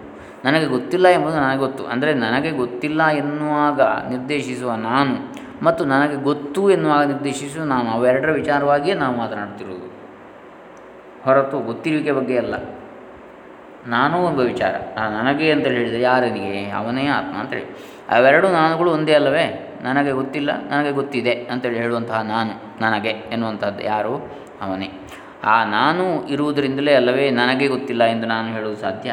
ನಾನು ಇಲ್ಲ ಎಂದು ಹೇಳುವಾಗ ಹೇಳುವವನು ಇರೋದರಿಂದ ಅಲ್ಲವೇ ನಾನು ಇಲ್ಲ ಎಂದು ಹೇಳುವುದು ಸಾಧ್ಯವಾಗಿರುವುದು? ಆ ನಾನು ಎಂಬುದನ್ನು ತಿಳಿಯಲು ಶಾಂತವಾದ ಮನಸ್ಸು ಅಗತ್ಯ ಅಷ್ಟೇ. ಜ್ಞಾನವನ್ನು ಪಡೆಯಲು ಕಾರಣಗಳು ಇದ್ದರೆ ಸಾಕು. ಇಂದ್ರಿಯಗಳು. ಯಾವ ತೊಂದರೆಯೂ ಇಲ್ಲದೆ ಜ್ಞಾನವು ತಾನಾಗಿ ಸ್ಫುರಿಸುವುದು. ದೇಶ, ಕಾಲ, ದಿಕ್ಕು ಆಸನ ನಿಯಮ ಇತ್ಯಾದಿಗಳು ಯಾವೂ ಅಗತ್ಯವಿಲ್ಲ. ಏಕೆಂದರೆ ಸದಾ ಕಾಲದಲ್ಲಿ ನಿರಂತರವಾಗಿ ಬೆಳಗುತ್ತಿರುವ ಆತ್ಮವು ಬೇರೆ ಯಾವುದನ್ನು ಆಶ್ರಯಿಸಿರುವುದಿಲ್ಲ. ಅದು ಸರ್ವತಂತ್ರ, ಸ್ವತಂತ್ರ. ಆದರೆ ಆ ಕೆಲವು ನಿಯಮಗಳನ್ನು ಹೇಳಿರುವುದು ಮನಸ್ಸನ್ನು ಬಹಿರಂಗವಾಗಿ ಶಾಂತಗೊಳಿಸುವ ಉಪಾಯಗಳು ಅಷ್ಟೇ. ಯಾವುದು? ಸಾಧನ ಚತುಷ್ಟಯ ಸಂಪನ್ನತೆ ಅಂತೇಳಿ ಹೇಳಿರತಕ್ಕಂಥದ್ದು ನಾನು ಏನಾಗಿದ್ದೇನೆ ಎಂಬುದನ್ನು ನಾನು ತಿಳಿಯಲು ನಿರ್ದಿಷ್ಟ ಕಾಲವಾಗಲಿ, ಆಸನ ವಿನ್ಯಾಸವಾಗಲಿ, ಸಂದರ್ಭವಾಗಲಿ ಅಗತ್ಯವೇ? ಕಾಳ ಕಗ್ಗತ್ತಿಯಲ್ಲಿ ಕೂಡ ಯಾರಾದರೂ, ನೀನು ಅಲ್ಲಿದ್ದೀಯಾ? ಎಂದು ಕೂಗಿದರೆ, ಸ್ವಲ್ಪ ಇರು, ನಾನು ಏನನ್ನೂ ಕಾಣಲಾರೆ ಒಂದು ದೀಪ ಅಂತ ನೋಡಿ, ನಾನು ಇದ್ದೇನೋ ಇಲ್ಲೋ ಎಂಬುದನ್ನು ಹೇಳ್ತೇನೆ ಎನ್ನುವುದಿಲ್ಲ. ನಾನು ಇದ್ದೇನೆ ಅಂತಲೇ ಹೇಳ್ತೇವೆ ಇದ್ದರೆ ಇಲ್ಲದಿದ್ದರೆ ಮಾತಾಡೋದಿಲ್ಲ ಯಾರು ಕೂಡ ಅಲ್ಲಿ. ಹಾಗೆನ್ನುವುದಾದರೆ ಅದು ಹುಚ್ಚುತನ. ದೀಪದಂದು ನನ್ನನ್ನು ನಾನು ನೋಡಿಯೇ ಹೇಳಬೇಕಾ? ನಾನು ಇದ್ದೇನೋ ಇಲ್ವಾ ಅಂತೇಳಿ ಕತ್ತಲೆಯಲ್ಲಿ ಅಗತ್ಯ ಇಲ್ಲ ಹಾಗೆಯೇ, ತಾನಾಗಿ ಸ್ಫುರಿಸುವ ಆತ್ಮಜ್ಞಾನವು ಯಾವ ಬಾಕಿ ವಸ್ತುಗಳ ಸಹ ಸಹಾಯವನ್ನು ಕೂಡ ಅಪೇಕ್ಷಿಸುವುದಿಲ್ಲ. ಅಪೇಕ್ಷಿಸುವುದು ಅಪೇಕ್ಷಿಸುವುದಿಲ್ಲ. ಐನೂರ ಮೂವತ್ತ್ಮೂರನೇ ಶ್ಲೋಕ ದೇವದತ್ತೋಹಮಿತ್ಯೇತದ್ವಿಜ್ಞಾನಂ ನಿರಪೇಕ್ಷಕಂ ತದ್ವದ್ ಬ್ರಹ್ಮವಿದೋಪ್ಯಸ್ಯ ಬ್ರಹ್ಮಾಹಮಿತಿ ವೇದನಂ ನಾನು ದೇವದತ್ತ ಎಂಬ ಜ್ಞಾನಕ್ಕೆ ಹೇಗೆ ಯಾವ ನಿಯಮದ ಅಪೇಕ್ಷೆಯಿಲ್ಲವೋ ಹಾಗೆ ಹಾಗೆಯೇ ಬ್ರಹ್ಮಜ್ಞಾನಿಗೆ ನಾನು ಬ್ರಹ್ಮ ಎಂಬ ಜ್ಞಾನವು ತನ್ನಲ್ಲಿ ತಾನಾಗಿ ಸ್ಫುರಿಸುತ್ತದೆ. ಯಾರಾದರೂ ತಮ್ಮ ಪರಿಚಯ ಮಾಡಿಕೊಳ್ಳುವಾಗ ನಾನು ಇಂಥವನು ಎಂದು ಹೇಳಿಕೊಂಡ್ರೆ ನೀವು ಅಂಥವರು ಎಂದು ನಿಮಗೆ ಹೇಗೆ ಗೊತ್ತು? ಯಾವ ಸಾಧನದ ಮೂಲಕ ನೀವು ಅಂಥವರು ಎಂದು ಈ ದಿನ ಬೆಳಿಗ್ಗೆ ತಿಳಿದಿರಿ ಎಂದು ನಾವು ಕೇಳುತ್ತೇವೋ? ನಿಮ್ಮನ್ನು ನೀವೇ ನೋಡಿಕೊಂಡಿರಾ? ಇಲ್ಲ. ನೀವೇ ನಿಮ್ಮ ಕಿವಿಯ ಮೂಲಕ ಶಬ್ದ ಕೇಳಿದಿರಾ? ಇಲ್ಲ. ನೀವೇ ನಿಮ್ಮ ರುಚಿ ನೋಡಿದಿರಾ? ಇಲ್ಲ. ನೀವೇ ನಿಮ್ಮನ್ನು ಸ್ಪರ್ಶದ ಮೂಲಕ ತಿಳಿದಿರಾ? ಇಲ್ಲ. ನಿಮ್ಮ ವಿಚಾರ ನೀವೇ ಯೋಚಿಸಿದಿರಾ? ಇಲ್ಲ. ಹಾಗಾದರೆ ನೀವು ನೀವೇ ಎಂಬುದು ನಿಮಗೆ ಹೇಗೆ ಗೊತ್ತು? ಸ್ವಾಮಿ, ನನ್ನನ್ನು ನಾನು ಎಂದು ತಿಳಿಯುವುದಕ್ಕೆ ನನಗೆ ಯಾವ ಕಾರಣವೂ ಅಗತ್ಯವಿಲ್ಲ. ನಾನು ನಾನೇ. ನನ್ನನ್ನಲ್ಲದೆ ಬೇರೆ ವಸ್ತುವನ್ನು ತಿಳಿಯಲು ನನಗೆ ಇಂದ್ರಿಯೋಪಕರಣಗಳು ಅವಶ್ಯಕ ಅಷ್ಟೇ. ನಾನು ಇಂಥವನೆಂಬ ಆಂತರಿಕ ಜ್ಞಾನವು ಯಾವ ಮಾಧ್ಯಮದ ಅಪೇಕ್ಷೆಯೂ ಇಲ್ಲದೆ ಸ್ವತಃ ಸ್ಫುರಿಸ್ತಾ ಇರ್ತದೆ. ಅದೇ ರೀತಿ ಅಷ್ಟೇ ಸಹಜವಾಗಿ ಬ್ರಹ್ಮವನ್ನು ಅರಿತವನಿಗೆ ತಾನು ಬ್ರಹ್ಮನೆಂಬ ಜ್ಞಾನವು ಕೂಡ ಗೋಚರಿಸ್ತದೆ ಬೇರೆ ಉಪಕರಣಗಳು ಬೇಕಾಗಿಲ್ಲ. ಅವನಿಗೆ ಅದನ್ನು ಯಾರೂ ಹೇಳಬೇಕಾಗಿಲ್ಲ. ಅವನಿಗೆ ಈ ಅರಿವನ್ನು ಮೂಡಿಸಲು ಯಾವ ಸಲಕರಣೆ ಅಗತ್ಯವೂ ಇಲ್ಲ. ನ ದೀಪಸ್ಯ ಅನ್ಯ ದೀಪೇಚ್ಛಾ ಯಥಾಸ್ತು ಸ್ವಾತ್ಮ ಪ್ರಕಾಶನೆ ಆತ್ಮಬೋಧದಲ್ಲಿ ಬರ್ತದೆ. ಒಂದು ದೀಪವನ್ನು ನೋಡಲು ಇನ್ನೊಂದು ದೀಪದ ಅವಶ್ಯಕತೆ ಇರುವುದಿಲ್ಲ. ಹಾಗೆಯೇ ತನ್ನನ್ನು ತಿಳಿಯೋದಕ್ಕೂ ಕೂಡ ಯಾವ ಕಾರಣದ ಅಗತ್ಯವೂ ಇಲ್ಲ. ಭಾನುನೇವ ಜಗತ್ಸರ್ವಂ ಭಾಸತೆ ಯಸ್ಯ ತೇಜಸ ಅನಾತ್ಮಕಮಸತ್ತುಚ್ಛಂ ಕಿನ್ನು ತಸ್ಯಾವಭಾಸಕಂ ಐನೂರ ಮೂವತ್ತ್ನಾಲ್ಕು ಸೂರ್ಯನಿಂದ ಜಗತ್ತೆಲ್ಲವೂ ಪ್ರಕಾಶಿಸುವ ಹಾಗೆ ಯಾರ ತೇಜಸ್ಸಿನಿಂದ ಅಸತ್ತು, ಮಿಥ್ಯಾ, ರೂಪವು ತುಚ್ಛವಾದ ಅನಾತ್ಮ ವಸ್ತುಗಳು ತೋರುವತೋ ಅಂಥವನನ್ನು ಅವನನ್ನು ಪ್ರಕಾಶಿಸಲು ಇನ್ನು ಬೇರೆ ಯಾವುದು ಇರುವುದಕ್ಕೆ ಸಾಧ್ಯ? ಎಲ್ಲವನ್ನು ಬೆಳಗಿಸುವವನು ಅವನೇ. ಇದೇ ಸಾಕ್ಷಾತ್ ಜ್ಞಾನ ಅಂಥೇಳಿ. ಅದನ್ನು ತಿಳಿಯಲಿಕ್ಕೆ ಬೇರೆ ಉಪಕರಣಗಳ ಅಗತ್ಯ ಇಲ್ಲ. ವೇದಶಾಸ್ತ್ರ ಪುರಾಣಾನಿ ಭೂತಾನಿ ಸಕಲಾನ್ಯಪಿ ಏನ ಅರ್ಥವಂತಿ ಕಿ ತಂಕಿನ್ನು ವಿಜ್ಞಾತಾರಂ ಪ್ರಕಾಶಯೇತ್ ಐನೂರ ಮೂವತ್ತೈದು. ವೇದಶಾಸ್ತ್ರ ಪುರಾಣಗಳು ಸಮಸ್ತ ಭೂತಗಳು ಯಾವುದರಿಂದ ಅರ್ಥವತ್ತಾಗಿವೆಯೋ, ಯಾವುದರಿಂದಾಗಿ ಅರ್ಥವನ್ನು ಹೊಂದಿವೆಯೋ, ಆ ವಿಜ್ಞಾತೃವನ್ನು ಯಾವುದು ಪ್ರಕಾಶಗೊಳಿಸಿತು, ಅರ್ಥ ಹೊಂದುವುದು ಯಾವುದರಿಂದಾಗಿ? ವೇದಶಾಸ್ತ್ರ ಪುರಾಣಗಳನ್ನು ಅರ್ಥೈಸುವ ಯಾವನಿದ್ದಾನೆ? ಅವನಿಂದಾಗಿ ಅದಕ್ಕೆ ಅರ್ಥ ಬರುವಂಥದ್ದು. ಆ ಅರ್ಥೈಸುವವನೇ ಆತ್ಮ, ಅವನೇ ಬ್ರಹ್ಮ. ಅವನೇ ವಿಜ್ಞಾತೃ. ಆ ವಿಜ್ಞಾತೃವನ್ನು ಪ್ರಕಾಶಗೊಳಿಸಲಿಕ್ಕೆ ಇನ್ನೇನು ಬೇಕು, ಇನ್ನೊಂದು ಬೇಕು ಏನಾದರೂ? ಬೇಡ. ಅವನು ಇದ್ದಾನೆ ಅಂತೇಳಿ ಹೇಳಲಿಕ್ಕೆ ಇನ್ನೊಂದು ಅಗತ್ಯ ಇಲ್ಲ. ಹಾಗಾಗಿ ಆತ್ಮ ಮತ್ತು ಬ್ರಹ್ಮ ಅದೆರಡು ಒಂದೇ, ಅದೇ ನಾನು, ಅದೇ ಈ ಜಗತ್ತೆಲ್ಲವೂ ಅಂತೇಳಿ ಹೇಳ್ತಾ ಇದ್ದಾರೆ. ಏಷ ಸ್ವಯಂ ಜ್ಯೋತಿರನಂತಶಕ್ತಿ ಆತ್ಮ ಪ್ರಮೇಯ ಸಕಲಾನುಭೂತಿ ಯಮೇವ ವಿಜ್ಞಾಯ ವಿಮುಕ್ತಬಂಧೋ ಜಯತ್ಯಯಂ ಬ್ರಹ್ಮ ವಿದುತ್ತಮೋತ್ತಮ ಐನೂರ ಮೂವತ್ತಾರನೇ ಶ್ಲೋಕ. ಈ ಆತ್ಮನು ಸ್ವಯಂ ಪ್ರಕಾಶನು, ಅಪಾರವಾದ ಶಕ್ತಿಯುಳ್ಳವನು, ಅಪ್ರಮೇಯನು ಮತ್ತು ಎಲ್ಲರ ಅನುಭವಕ್ಕೂ ಗೋಚರನಾಗಿರುವವನು. ಅವನನ್ನೇ ಅರಿತು ಸಂಸಾರ ಬಂಧದಿಂದ ಮುಕ್ತನಾದ ಆತ್ಮಜ್ಞಾನಿಯು ಬ್ರಹ್ಮವಿದರಲ್ಲಿ ಅತ್ಯಂತ ಶ್ರೇಷ್ಠನಾಗಿರ್ತಾನೆ ಆತ್ಮನು ಸ್ವಯಂ ಪ್ರಕಾಶವುಳ್ಳ ಪರಂಜ್ಯೋತಿ, ಅವನು ಸರ್ವಶಕ್ತ, ವಿಶ್ವಶಕ್ತಿಯ ಮಹಾ ಅದ್ಭುತ ಸಾಮರ್ಥ್ಯವೆಂದರೆ ಸೃಷ್ಟಿ, ಸ್ಥಿತಿ, ಲಯ. ಈ ಸಾಮರ್ಥ್ಯವು ಅನಂತ ಶಕ್ತಿಯುಳ್ಳ ಆತ್ಮನಿಂದ ಅದಕ್ಕೆ ದತ್ತವಾದದ್ದು. ಯಾವುದಕ್ಕೆ? ವಿಶ್ವಕ್ಕೆ. ಆದ್ದರಿಂದ ಆತ್ಮನೇ ಸಮಸ್ತ ಶಕ್ತಿ ಸಾಮರ್ಥ್ಯಗಳಿಗೆ ಮೂಲ. ಆತ್ಮವು ಪ್ರಮಾಣಗಳಿಂದ ಸಿದ್ಧವಾಗತಕ್ಕದ್ದಲ್ಲ, ಅಪ್ರಮೇಯ. ಯಾವುದು ನಿರ್ದಿಷ್ಟ ಲಕ್ಷಣಗಳನ್ನು ಹೊಂದಿದೆಯೋ ಅಂಥದ್ದನ್ನು ಪ್ರಮಾಣಗಳಿಂದ ಸಿದ್ಧಪಡಿಸುವುದು ಸಾಧ್ಯ. ಅಶಾಶ್ವತವಾದ ಪರಿಚ್ಛಿನ್ನ ವಸ್ತುಗಳಿಗೆ ಮಾತ್ರ ಲಕ್ಷಣಗಳು, ಗುಣಗಳು ಇರ್ತವೆ. ಒಂದು ರೂಪ, ಆಕಾರ ಇರುವಂಥವುಗಳಿಗೆ ನಿರ್ದಿಷ್ಟ ಗುಣಗಳು, ಧರ್ಮಗಳು ಇಲ್ಲವಾದ ನಿರ್ವಿಶೇಷ ವಸ್ತುವಿಗೆ ಲಕ್ಷಣಗಳನ್ನು ಹೇಳುವುದು ಸಾಧ್ಯವಿಲ್ಲ. ಯಾವುದಕ್ಕೆ ಗುಣ, ಧರ್ಮಗಳು ಇಲ್ಲವೋ, ಅದು ಪದಾರ್ಥವೆನ್ನಿಸಿಕೊಳ್ಳಲಾರದು, ದ್ರವ್ಯ ಅಲ್ಲ ಅದು. ಆದ್ದರಿಂದ ಆತ್ಮವು ಪದಾರ್ಥವಲ್ಲ, ದ್ರವ್ಯವಲ್ಲ. ಅದು ಶಾಶ್ವತ, ಅವಿಕಾರಿ ಮತ್ತು ಅನಂತ ಶಕ್ತಿ. ಅದರ ವಿಚಾರವಾಗಿ ಯಾರು ಸ್ಪಷ್ಟವಾಗಿ, ನಿರ್ದಿಷ್ಟವಾಗಿ ಮಾತಾಡಬಲ್ಲರು? ಅದು ನಮ್ಮ ಗ್ರಹಿಕೆಗೆ ಅತೀತವಾದದ್ದು. ಯಥೋವಾಚೋ ನಿವರ್ತಂತೆ ಅಪ್ರಾಪ್ಯ ಮನಸಾ ಸಹ. ಅದು ಲಕ್ಷಣಾತೀತ, ಉಪಾಧಿ ಸೀಮಿತವಾದ ನಮ್ಮ ಜ್ಞಾನಕದ ಎಂದಿಗೂ ವಿಷಯವಾಗಲಾರದು. ಎಲ್ಲ ಜೀವಿಗಳ ಅನುಭವಕ್ಕೂ ವೇದ್ಯವಾಗಿರುವುದರಿಂದ ಅದು ಶೂನ್ಯವಲ್ಲ. ಎಲ್ರಿಗೂ ಗೊತ್ತುಂಟು, ನಾನು ನಾನು ಅಂದರೆ ಎಲ್ಲ ಜೀವಿಗಳು ಅಂದುಕೊಳ್ತವೆ. ಆ ನಾನು ಎನ್ನುವಂಥದ್ದೇ ಆತ್ಮ. ಸಕಲ ಪ್ರಾಣಿಗಳಿಗೂ ಚೈತನ್ಯ ಶಕ್ತಿ ಉಂಟು, ಅದು ಎಲ್ಲರ ಅನುಭವದಲ್ಲಿ ಇದ್ದರೂ ಅದನ್ನು ಯಾರೂ ಸ್ಪಷ್ಟವಾಗಿ ವಿವರಿಸಲಾರರು. ಆ ಚೈತನ್ಯ ಸ್ವರೂಪವಾದ ಆತ್ಮವನ್ನು ಅರಿತವನು, ಎಲ್ಲ ಬಂಧನಗಳಿಂದಲೂ ಮುಕ್ತನಾಗ್ತಾನೆ. ಅಲ್ಲಿನ ಮುಂದೆ ಅವನು ಅತ್ಯಂತ ವೈಭವಾನಂದಗಳಿಂದ ಇರ್ತಾನೆ. ಅವನು ಶ್ರೇಷ್ಠರಲ್ಲಿ ಶ್ರೇಷ್ಠ, ಪರಮೋತ್ಕೃಷ್ಟ. ಯಾಕೆಂದರೆ ಯಾವುದು ಮಾನವನನ್ನು ದುಃಖಗಳಿಂದ ಮುಕ್ತನನ್ನಾಗಿ ಮಾಡಿ, ದೋಷಗಳಿಂದ ದೂರ ಮಾಡಿ ಅತ್ಯಂತ ಉನ್ನತ ಮಟ್ಟಕ್ಕೆ ಏರಿಸಬಲ್ಲದು ಅಂತಹ ಪರಮದಿವ್ಯ ಶಕ್ತಿಯನ್ನು ಅವನು ಸಾಕ್ಷಾತ್ಕರಿಸಿಕೊಂಡವನಾಗ್ತಾನೆ. ಇದು ಐನೂರ ಮೂವತ್ತಾರನೇ ಶ್ಲೋಕ. ನ ಖಿದ್ಯತೇನೋ ವಿಷಯೇ ಪ್ರಮೋದತೆ, ನ ಸಜ್ಜತೆ ನಾಪಿ ವಿರಜ್ಯತೆ ಚ. ಸ್ವಸ್ಮಿನ್ ಸದಾ ಕ್ರೀಡತಿ ನಂದತಿ ಸ್ವಯಂ ನಿರಂತರ ಆನಂದರಸೇನ ತೃಪ್ತ. ಐನೂರ ಮೂವತ್ತೇಳು ಅವನು ವಿಷಯ ವಿಯೋಗದಿಂದ ದುಃಖಿಸುವುದಿಲ್ಲ. ಯಾವುದೋ ಒಂದು ವಿಷಯ ಅವನಿಗೆ ಇಷ್ಟವಾದದ್ದು, ಅದು ಇಲ್ಲದೆ ಆದಾಗ ಅವನು ದುಃಖಿಸುವುದಿಲ್ಲ. ವಿಷಯಗಳ ಪ್ರಾಪ್ತಿಯಿಂದ ಸಂತೋಷ ಪಡುವುದೂ ಇಲ್ಲ. ಯಾವುದೋ ಒಂದು ತನಗೆ ಇಷ್ಟವಾದ ವಸ್ತು ಇದೆ, ಸಿಕ್ಕಿತು, ಅದರಿಂದಾಗಿ ಅತ್ಯಂತ ಹಿಗ್ಗುವುದೂ ಇಲ್ಲ. ಸಿಗದೆ ಅಥವಾ ಅದನ್ನಿಂದ ದೂರ ಆದಾಗ ಕುಗ್ಗುವುದೂ ಇಲ್ಲ. ಅವುಗಳಲ್ಲಿ ಆಸಕ್ತನಾಗಿರುವುದಿಲ್ಲ ವಿರಕ್ತನಾಗಿರುವುದೂ ಇಲ್ಲ ಯಾವ ವಸ್ತುಗಳು ಇವೆಯೋ ತನ್ನಲ್ಲಿ, ಅವುಗಳ ಬಗ್ಗೆ ಆತನು ಅತ್ಯಂತ ಆಸಕ್ತನಾಗಲಿ, ಅಥವಾ ಅಥವಾ ಅದು ಬೇಡವೇ ಬೇಡ ಅಂದರೆ ವಿರಕ್ತನಾಗಲಿ ಇಲ್ಲ. ಯದೃಚ್ಛ ಲಾಭ ಸಂತುಷ್ಟನಾಗಿರುವುದು, ಅದೇ ಸ್ಥಿತಪ್ರಜ್ಞಾನ ಲಕ್ಷಣ, ಭಗವದ್ಗೀತೆಯ ಅಮೃತವಾಣಿಯದು. ಸಿಕ್ಕಿದ್ದರಲ್ಲಿ, ದೊರೆತದ್ದರಲ್ಲಿ ಇದ್ದದರಲ್ಲಿ ತೃಪ್ತಿಯಾಗಿರತಕ್ಕಂಥದ್ದು. ಆಸಕ್ತಿಯೂ ಇಲ್ಲ, ವಿರಕ್ತಿಯೂ ಇಲ್ಲ. ಸಮಭಾವದಿಂದ, ಸಮತ್ವ ಯೋಗ ಉಚ್ಯತೆ ಸ್ಥಿತದೀರ್ ಮುನಿರುಚ್ಯತೆ ಸಮಬುದ್ಧಿ ವಿಶಿಷ್ಯತೆ ಅಂತೇಳಿ ಹೇಳಿದ್ದಾರೆ. ಸ್ಥಿರ, ಸ್ಥಿರಬುದ್ಧಿರ್ ವಿಶಿಷ್ಯತೆ. ನಿತ್ಯಾನಂದ ರಸದಿಂದ ತೃಪ್ತನಾಗಿ ಯಾವನು, ಯಾವಾಗಲೂ ತನ್ನಲ್ಲಿಯೇ ತಾನು ಕ್ರೀಡಿಸ್ತಾ ಇರ್ತಾನೆ, ಆನಂದ ಪಡ್ತಾ ಇರ್ತಾನೆ. ಆತ್ಮಜ್ಞಾನಿಯು ದುಃಖ ಬಂದಾಗ ಕುಗ್ಗುವುದಿಲ್ಲ ಅಥವಾ ಸಂತೋಷದಿಂದ ಹಿಗ್ಗುವುದಿಲ್ಲ. ಭೋಗ್ಯ ವಸ್ತುಗಳ ಸಂಪರ್ಕವಾದರೂ ಅವನು ಅವುಗಳಲ್ಲಿ ಆಸಕ್ತನಾಗುವುದಿಲ್ಲ. ಅದನ್ನು ಅನುಭವಿಸಿದರೂ ಕೂಡ ಅದೇ ಬೇಕು ಅಂತೇಳಿ ಅವನಿಗೆ ಅನಿವಾರ್ಯತೆ ಇಲ್ಲ ಅಂತೇಳಿ. ಖೇದವೆಂದರೆ ದುಃಖ. ನಾವು ತೀವ್ರ ಬಯಕೆಯಿಂದ ಹಂಬಲಿಸುವ ವಸ್ತು ನಮ್ಮ ಕೈಗೆ ಸಿಗದಿದ್ದಾಗ ಉಂಟಾಗುವ ಮನಸ್ಸಿನ ಸ್ಥಿತಿಯೇ ದುಃಖ. ನಾವು ಬಹಳವಾಗಿ ಇಷ್ಟಪಡುವ ಸುಖ ಸಾಧನಗಳು, ವಸ್ತುಗಳು ಅತ್ಯಧಿಕ ಪ್ರಮಾಣದಲ್ಲಿ ನಮ್ಮ ವಶದಲ್ಲಿದ್ದಾಗ ಉಂಟಾಗುವ ಮನಸ್ಸಿನ ಸ್ಥಿತಿ ಅತ್ಯಾನಂದ, ಪ್ರಮೋದ ಅಂತ ಹೇಳ್ತಾರೆ. ರಾಗವು ದ್ವೇಷವೂ ಇಲ್ಲದ ಮನುಷ್ಯನಿಗೆ ಅತ್ಯಾನಂದವೂ ಇರದು, ಅತಿ ದುಃಖವೂ ಇರದು. ಆತ್ಮಜ್ಞಾನಿಯು ರಾಗದ್ವೇಷಗಳನ್ನು ಮೀರಿದವನು. ಅವನಿಗೆ ವಿಷಯೋಪಭೋಗಗಳ ಸುಖವು ಕ್ಷಣಿಕವೆಂಬುದು ಚೆನ್ನಾಗಿ ಗೊತ್ತು. ಕ್ಷಣಿಕವಷ್ಟೇ ಅಲ್ಲ, ಅವು ದುಃಖಕ್ಕೆ ದಾರಿ ಎಂಬುದನ್ನು ಅವನು ಅರಿತಿರ್ತಾನೆ. ಆದ್ದರಿಂದ ಭೋಗ ಸಾಧನೆಗಳ ಪ್ರಾಪ್ತಿಯಿಂದಾಗಲಿ, ಅವುಗಳ ಅಭಾವದಿಂದಲಾಗಲಿ ಅವನ ಮನಸ್ಸಿನ ಮೇಲೆ ಎಳ್ಳಷ್ಟು ಪರಿಣಾಮ ಉಂಟಾಗುವುದಿಲ್ಲ. ಭೋಗ್ಯ ವಸ್ತುಗಳು ಅವನನ್ನು ಯಾವ ರೀತಿಯಿಂದಲೂ ಕಾಡುವುದಿಲ್ಲ. ನಾವು ವಿಷಯೋಪಭೋಗ ವಸ್ತುಗಳಲ್ಲಿ ಯಾಕೆ ಇಷ್ಟು ಆಸಕ್ತರಾಗಿದ್ದೇವೆ ಅಂದರೆ ನಮಗೆ ಅದಕ್ಕಿಂತ ಹೆಚ್ಚಿನ ಸುಖ ಆನಂದಗಳಿವೆ ಎಂಬುದು ಗೊತ್ತಿಲ್ಲವಾದ್ದರಿಂದ. ಆತ್ಮಜ್ಞಾನಿಯಾದರೂ ಅವುಗಳಲ್ಲಿ ಏಕೆ ಉಪೇಕ್ಷೆಯಿಂದಿರ್ತಾನೆ ಅಂದರೆ ಅವನು ಯಾವಾಗಲೂ ಆತ್ಮ ರಾಮನಾಗಿ ಆತ್ಮಾನಂದ ರಸದಲ್ಲಿ ಮುಳುಗಿರ್ತಾನೆ. ಅವನ ಆ ಆನಂದಕ್ಕೆ ಸಮನಾದ ಆನಂದ ಬೇರೆ ಯಾವುದರಲ್ಲಿ ಸಿಗುವುದಿಲ್ಲ. ಅವನಿಗೆ ಅದರ ಅನುಭವ ಆಗಿದೆ. ಹಾಗಾಗಿ ಅವನು ಅದರಲ್ಲೇ ಮುಳುಗಿರ್ತಾನೆ ಹೊರತು ಬೇರೆ ಲೌಕಿಕ ಆನಂದಗಳಿಗೆ ಹಾತರಿಯೋದಿಲ್ಲ ಯಾಕೆ? ಇದಕ್ಕಿಂತ ಹೆಚ್ಚಿನ ಆನಂದ ಅವನಿಗೆ ಸಿಕ್ಕಿದೆ.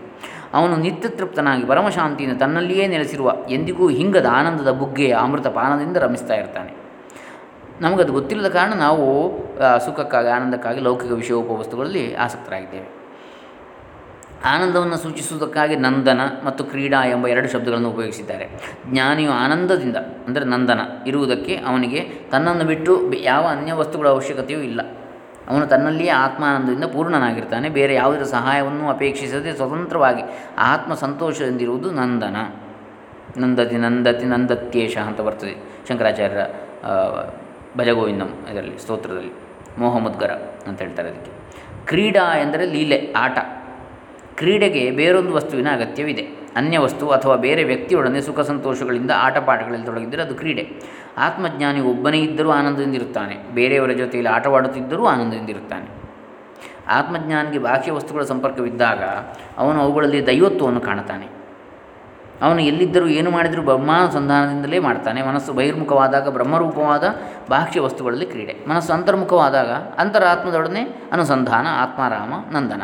ಅವನು ಸದಾ ಪೂರ್ಣ ತೃಪ್ತ, ಅವನ ತೃಪ್ತಿಯು ಆತ್ಮಾನುಭವದ ಆನಂದ ರೂಪ ಕ್ಷುಧಾಂ ದೇಹವ್ಯಥಾನ್ ತ್ಯಕ್ವಾ ಬಾಲ ಕ್ರೀಡತಿ ವಸ್ತುನಿ.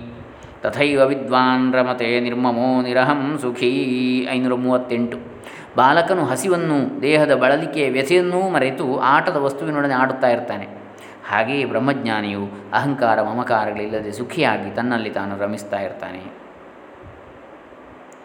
ಚಿಂತಾಶೂನ್ಯಮದೈನ್ಯಭೈಕ್ಷಮಶನಂ ಪಾನಂ ಸರಿದ್ವಾರಿಷು ಸ್ವಾತಂತ್ರ್ಯೇಣ ನಿರಂಕುಶಾ ವನೆ ವನೇ ವಸ್ತ್ರಂ ಕ್ಷಾಲನಶೋಷಣಾದಿರಹಿತಂ ದಿಗ್ವಾಸ್ತು ಶಯ್ಯಾಮಹಿ. ಸಂಚಾರೋ ನಿಗಮಾಂತವೀಥಿಷು ವಿದಾಂ ಕ್ರೀಡಾಪರೆ ಬ್ರಹ್ಮಣೀ. ಐನೂರ ಮೂವತ್ತೊಂಬತ್ತನೇ ಶ್ಲೋಕ. ಬ್ರಹ್ಮಜ್ಞಾನಿಗಳು ಯಾವ ಚಿಂತೆಯಾಗಲಿ ದೈನ್ಯತೆಯಾಗಲಿ ಇಲ್ಲದೆ ಭಿಕ್ಷೆಯಿಂದಲೇ ಊಟ ಮಾಡ್ತಾರೆ. ನದಿಯ ನೀರೇ ಅವರಿಗೆ ಪಾನವಾಗಿರ್ತದೆ ಸ್ವತಂತ್ರವಾಗಿಯೂ, ಸ್ವೇಚ್ಛೆಯಾಗಿಯೂ ಇದ್ದು ಸ್ಮಶಾನದಲ್ಲಾಗಲಿ, ಕಾಡಿನಲ್ಲಾಗಲಿ ನಿರ್ಭಯವಾಗಿ ಮಲಗ್ತಾರೆ. ಒಗೆಯುವುದು ಒಣಗಿಸುವುದು ಮೊದಲಾದವುಗಳ ಗೋಜಿಲ್ಲದ ದಿಕ್ಕೇ ಅವರಿಗೆ ವಸ್ತ್ರವಾಗಿದೆ. ದಿಗಂಬರ ಶಿವನು, ಅವನು ಆದಿಯೋಗಿ. ನೆಲವೇ ಕೆಲ ಅವರಿಗೆ ಹಾಸಿಗೆ. ಅವರು ವೇದಾಂತವೆಂಬ ಬೀದಿಗಳಲ್ಲಿ ಸಂಚರಿಸ್ತಾ ಇರ್ತಾರೆ. ಹ್ಞೂ ಪರಬ್ರಹ್ಮದಲ್ಲಿಯೇ ಅವರಿಗೆ ಕ್ರೀಡೆ, ಚಿಂತಾಶೂನ್ಯಂ, ಅಧೈ, ಅದೈನ್ಯಂ, ಭೈಕ್ಷ್ಯಮಶನಂ, ಪಾನಂ, ಸರಿದ್ವಾರಿಷು. ಅಭೀಹಿ ನಿದ್ರಾ ಸ್ಮಶಾನೆ ವನೆ, ವಸ್ತ್ರಂ ಕ್ಷಾಲನ ಶೋಷಣಾದಿ ರಹಿತಂ ಈ ರೀತಿಯಾಗಿರ್ತಾನೆ. ವಿಮಾನಮಾಲಂ, ವಿಮಾನಮಾಲಂಬ್ಯ ಶರೀರಮೇತದ್ಭುನಕ್ತ್ಯ ಶೇಷಾನ್ ವಿಷಯಾನ್ ಉಪಸ್ಥಿತಾನ್. ಪರೇಚ್ಛಜಾ ವ್ಯಕ್ತಲಿಂಗೋ ಅನನುಶಕ್ತಬಾಹ್ಯ.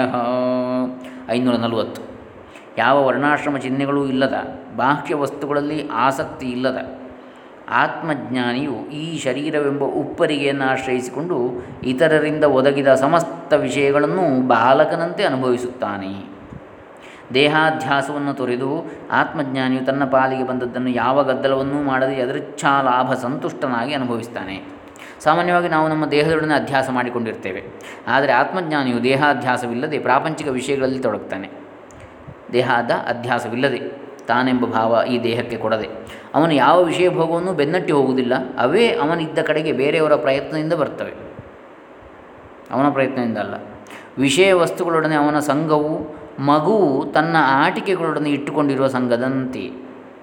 ಮಗುವಿಗೆ ಯಾವಾಗ ಏಕೆ ಹಾಲು ಕುಡಿಯಬೇಕೆಂಬುದರ ಅರಿವು ಇರುವುದಿಲ್ಲ. ಹಾಲನ್ನು ಕೊಟ್ಟಾಗ ಕುಡಿಯುತ್ತದೆ ಆಟದ ಸಾಮಾನನ್ನು ಕೈಗಿತ್ತರೆ ಅದನ್ನು ಹಿಡಿದು ಆಟವಾಡ್ತದೆ ಸಾಕಾದರೆ ಎಸೆಯುತ್ತದೆ. ಕೆಳಗೆ ಬಿದ್ದದನ್ನು ಪುನಃ ತೆಗೆದುಕೊಳ್ಳುವುದಕ್ಕೂ ಮಗುವಿಗೆ ಬಾರದು. ಬೇರೆ ಯಾರಾದರೂ ಅದನ್ನು ಎತ್ತಿ ಅದರ ಕೈಗೆ ಕೊಡಬೇಕು. ಆತ್ಮಜ್ಞಾನಿಯು ಕೂಡ ಮಗುವಿನಂತೆ ಬೇರೆಯವರ ಅಪೇಕ್ಷೆಯ ಪ್ರಕಾರ, ಬೇರೆಯವರ ಅಪೇಕ್ಷೆ ಪ್ರಕಾರ ವಿಷಯ ವಸ್ತುಗಳನ್ನು ಭಾವರಹಿತವಾಗಿ ಉಪಭೋಗಿಸ್ತಾನೆ. ಯಾವ ಬಾಹ್ಯ ಚಿಹ್ನೆಯಿಂದಲೂ ತನ್ನನ್ನು ಬೇರೆಯವರಿಂದ ಪ್ರತ್ಯೇಕಿಸಿಕೊಳ್ಳುವ ಪ್ರಯತ್ನವನ್ನು ಮಾಡುವುದಿಲ್ಲ. ಅವ್ಯಕ್ತಲಿಂಗ ಆದರೂ ಕೂಡ ಎಂತಹ ದೊಡ್ಡ ಗುಂಪಿನಲ್ಲಿದ್ದರೂ ಅವನು ತನ್ನ ತೇಜಸ್ಸಿನಿಂದ ವಿಶಿಷ್ಟನಾಗಿ ಕಾಣುತ್ತಾ ಇರ್ತಾನೆ. ದಿಗಂಬರೋ ವಾಪಿ ಚ ಸಾಂಬರೋ ವಾ ತ್ವಕಂಬರೋ ವಾಪಿ ಚಿದಂಬರಸ್ಥಃ ಉನ್ಮತ್ತವದ್ವಾಪಿ ಚ ಬಾಲವದ್ವಾ ಪಿಶಾಚವದ್ವಾಪಿ ಚರತ್ಯವನ್ಯಾಂ ಐನೂರ ನಲವತ್ತೊಂದು ಚಿದಾಕಾಶದಲ್ಲಿ ನೆಲೆಸಿ ಬ್ರಹ್ಮಜ್ಞಾನಿಯು ದಿಗಂಬರನಾಗಿ ಇಲ್ಲವೇ ಬಟ್ಟೆಯನ್ನು ತೊಟ್ಟು ಅಥವಾ ನಾರು ಬಟ್ಟೆಯನ್ನು ಉಟ್ಟುಕೊಂಡು ಉನ್ಮತ್ತನಂತೆ, ಬಾಲಕನಂತೆ ಅಥವಾ ಪಿಶಾಚಿಯಂತೆ ಭೂಮಿಯ ಮೇಲೆ ಸಂಚರಿಸುತ್ತಿರುತ್ತಾನೆ. ಆತ್ಮಜ್ಞಾನಿ ಏನನ್ನು ಧರಿಸಿದರೂ ಧರಿಸದಿದ್ದರೂ ಅವನು ಬ್ರಹ್ಮದಲ್ಲೇ ನೆಲೆಸಿರ್ತಾನೆ. ಅವನ ಮನೋಧರ್ಮವು ವಿಚಿತ್ರವಾಗಿರುವುದರಿಂದ ಅವನು ಪ್ರಪಂಚದಲ್ಲಿ ಹೀಗೇ ವರ್ತಿಸುತ್ತಾನೆ ಎಂದು ನಿರ್ದಿಷ್ಟವಾಗಿ ಹೇಳಲಾಗುವುದಿಲ್ಲ. ಮದ್ಯಪಾನದಿಂದ ಮತ್ತನಾದವನು ಜಗತ್ತನ್ನು ಇರುವಂತೆ ಕಾಣದೆ ಹುಚ್ಚಾಪಟ್ಟೆ ವ್ಯವಹರಿಸುವಂತೆ ಜ್ಞಾನಿಯೂ ಕೆಲವು ವೇಳೆ ನಡೆದುಕೊಳ್ಳುತ್ತಾನೆ. ಆದರೆ ವೈವಿಧ್ಯಮಯವಾದ ಸಕಲ ವಸ್ತುಗಳಲ್ಲೂ ಒಳಹೊಕ್ಕು ತನ್ನ ಯೌಗಿಕ ದೃಷ್ಟಿಯಿಂದ ಅವುಗಳಲ್ಲಿ ಅಂತರ್ಯಾಮಿಯಾಗಿರುವ ಬ್ರಹ್ಮನನ್ನು ಜ್ಞಾನಿಯು ಕಾಣುತ್ತಾನೆ. ಅದನ್ನು ಅರಿಯದ ನಮಗೆ ನಮ್ಮ ಸಾಮಾನ್ಯ ನಡವಳಿಕೆಯನ್ನು ಅವನ ವರ್ತನೆಯೊಡನೆ ಹೋಲಿಸಿದಾಗ ಅವನ ನಡತೆ ವಿಚಿತ್ರವಾಗಿ ತೋರುತ್ತದೆ. ಅವನು ಬಾಲಕನಂತೆ ನಡೆದುಕೊಳ್ಳುವುದು, ಆದರೆ ಅವನು ಬಾಲಿಶನಾಗಿರುವುದಿಲ್ಲ. ಮಗು ಭೂತಕಾಲದ ಘಟನೆಗಳನ್ನು ವರ್ತಮಾನಕ್ಕೆ ಸೇರಿಸಿ ಅಸಂಬದ್ಧವಾಗಿ ವರ್ತಿಸುವುದಿಲ್ಲ. ಹಾಗೆಯೇ ಭವಿಷ್ಯತ್ ಕಾಲದ ನಿರೀಕ್ಷಣೆಗಳನ್ನು ಪ್ರಕೃತ ವಿಷಯದೊಡನೆ ಬೆರೆಸುವುದಿಲ್ಲ. ಹಿಂದಿನ ವ್ಯಥೆಯಾಗಲಿ, ಮುಂದಿನ ಆತಂಕವಾಗಲಿ ಮಗುವಿನ ಮನಸ್ಸನ್ನು ಹಾಳುಗೆಡಿಸದು. ಅದರ ಗಮನವೆಲ್ಲ ವರ್ತಮಾನದಲ್ಲಿಯೇ ಇರ್ತದೆ ಆದರೆ ಮಗುವು ಅಜ್ಞಾನದಿಂದ ಕೂಡಿರುತ್ತದೆ. ಜ್ಞಾನಿಯಾದರೂ ಮಗುವಿನಂತೆ ಇದ್ದರೂ ಆತ್ಮಜ್ಞಾನದಿಂದ ಕೂಡಿರ್ತಾನೆ ಜೀವನ ಮುಕ್ತನಾದ ಜ್ಞಾನಿಯು ಪಿಶಾಚಿಯಾಗಿ ಜೀವಿಸಿರಬಹುದು. ಜನರು ವಾಸಿಸುವ ಜಾಗವನ್ನು ಬಿಟ್ಟು ಕಾಡಿನಲ್ಲಿ ಗುಹೆಯೊಳಗೆ ಅಡಗಿರಬಹುದು. ಯಾರಾದರೂ ಗುಹೆಯೊಳಗೂ ಬಂದರೆ ತಕ್ಷಣ ಆ ಜಾಗವನ್ನು ಬಿಟ್ಟು ಕಾಡಿನ ಗಿಡಮರಗಳ ಹಿಂದೆಯೋ, ಗುಡ್ಡ ಬೆಟ್ಟಗಳ ನಡುವೆಯೋ ತಲೆಮರೆಸಿಕೊಂಡು ಮಾಯವಾಗಬಹುದು. ಎಲ್ಲರಿಗೂ ಪಿಶಾಚಿಯನ್ನು ಕಂಡರೆ ಭಯ. ಆದರೆ ಪಿಶಾಚಿಗೆ ಯಾರ ಭಯವೂ ಇಲ್ಲ. ಜ್ಞಾನಿಯು ಈ ರೀತಿ ತನ್ನ ಸುತ್ತಮುತ್ತಲಿನ ಯಾವ ಘಟನೆಗಳಿಂದಲೂ ತನ್ನ ಶಾಂತಿಗೆ ಭಂಗ ತಂದುಕೊಳ್ಳುವುದಿಲ್ಲ.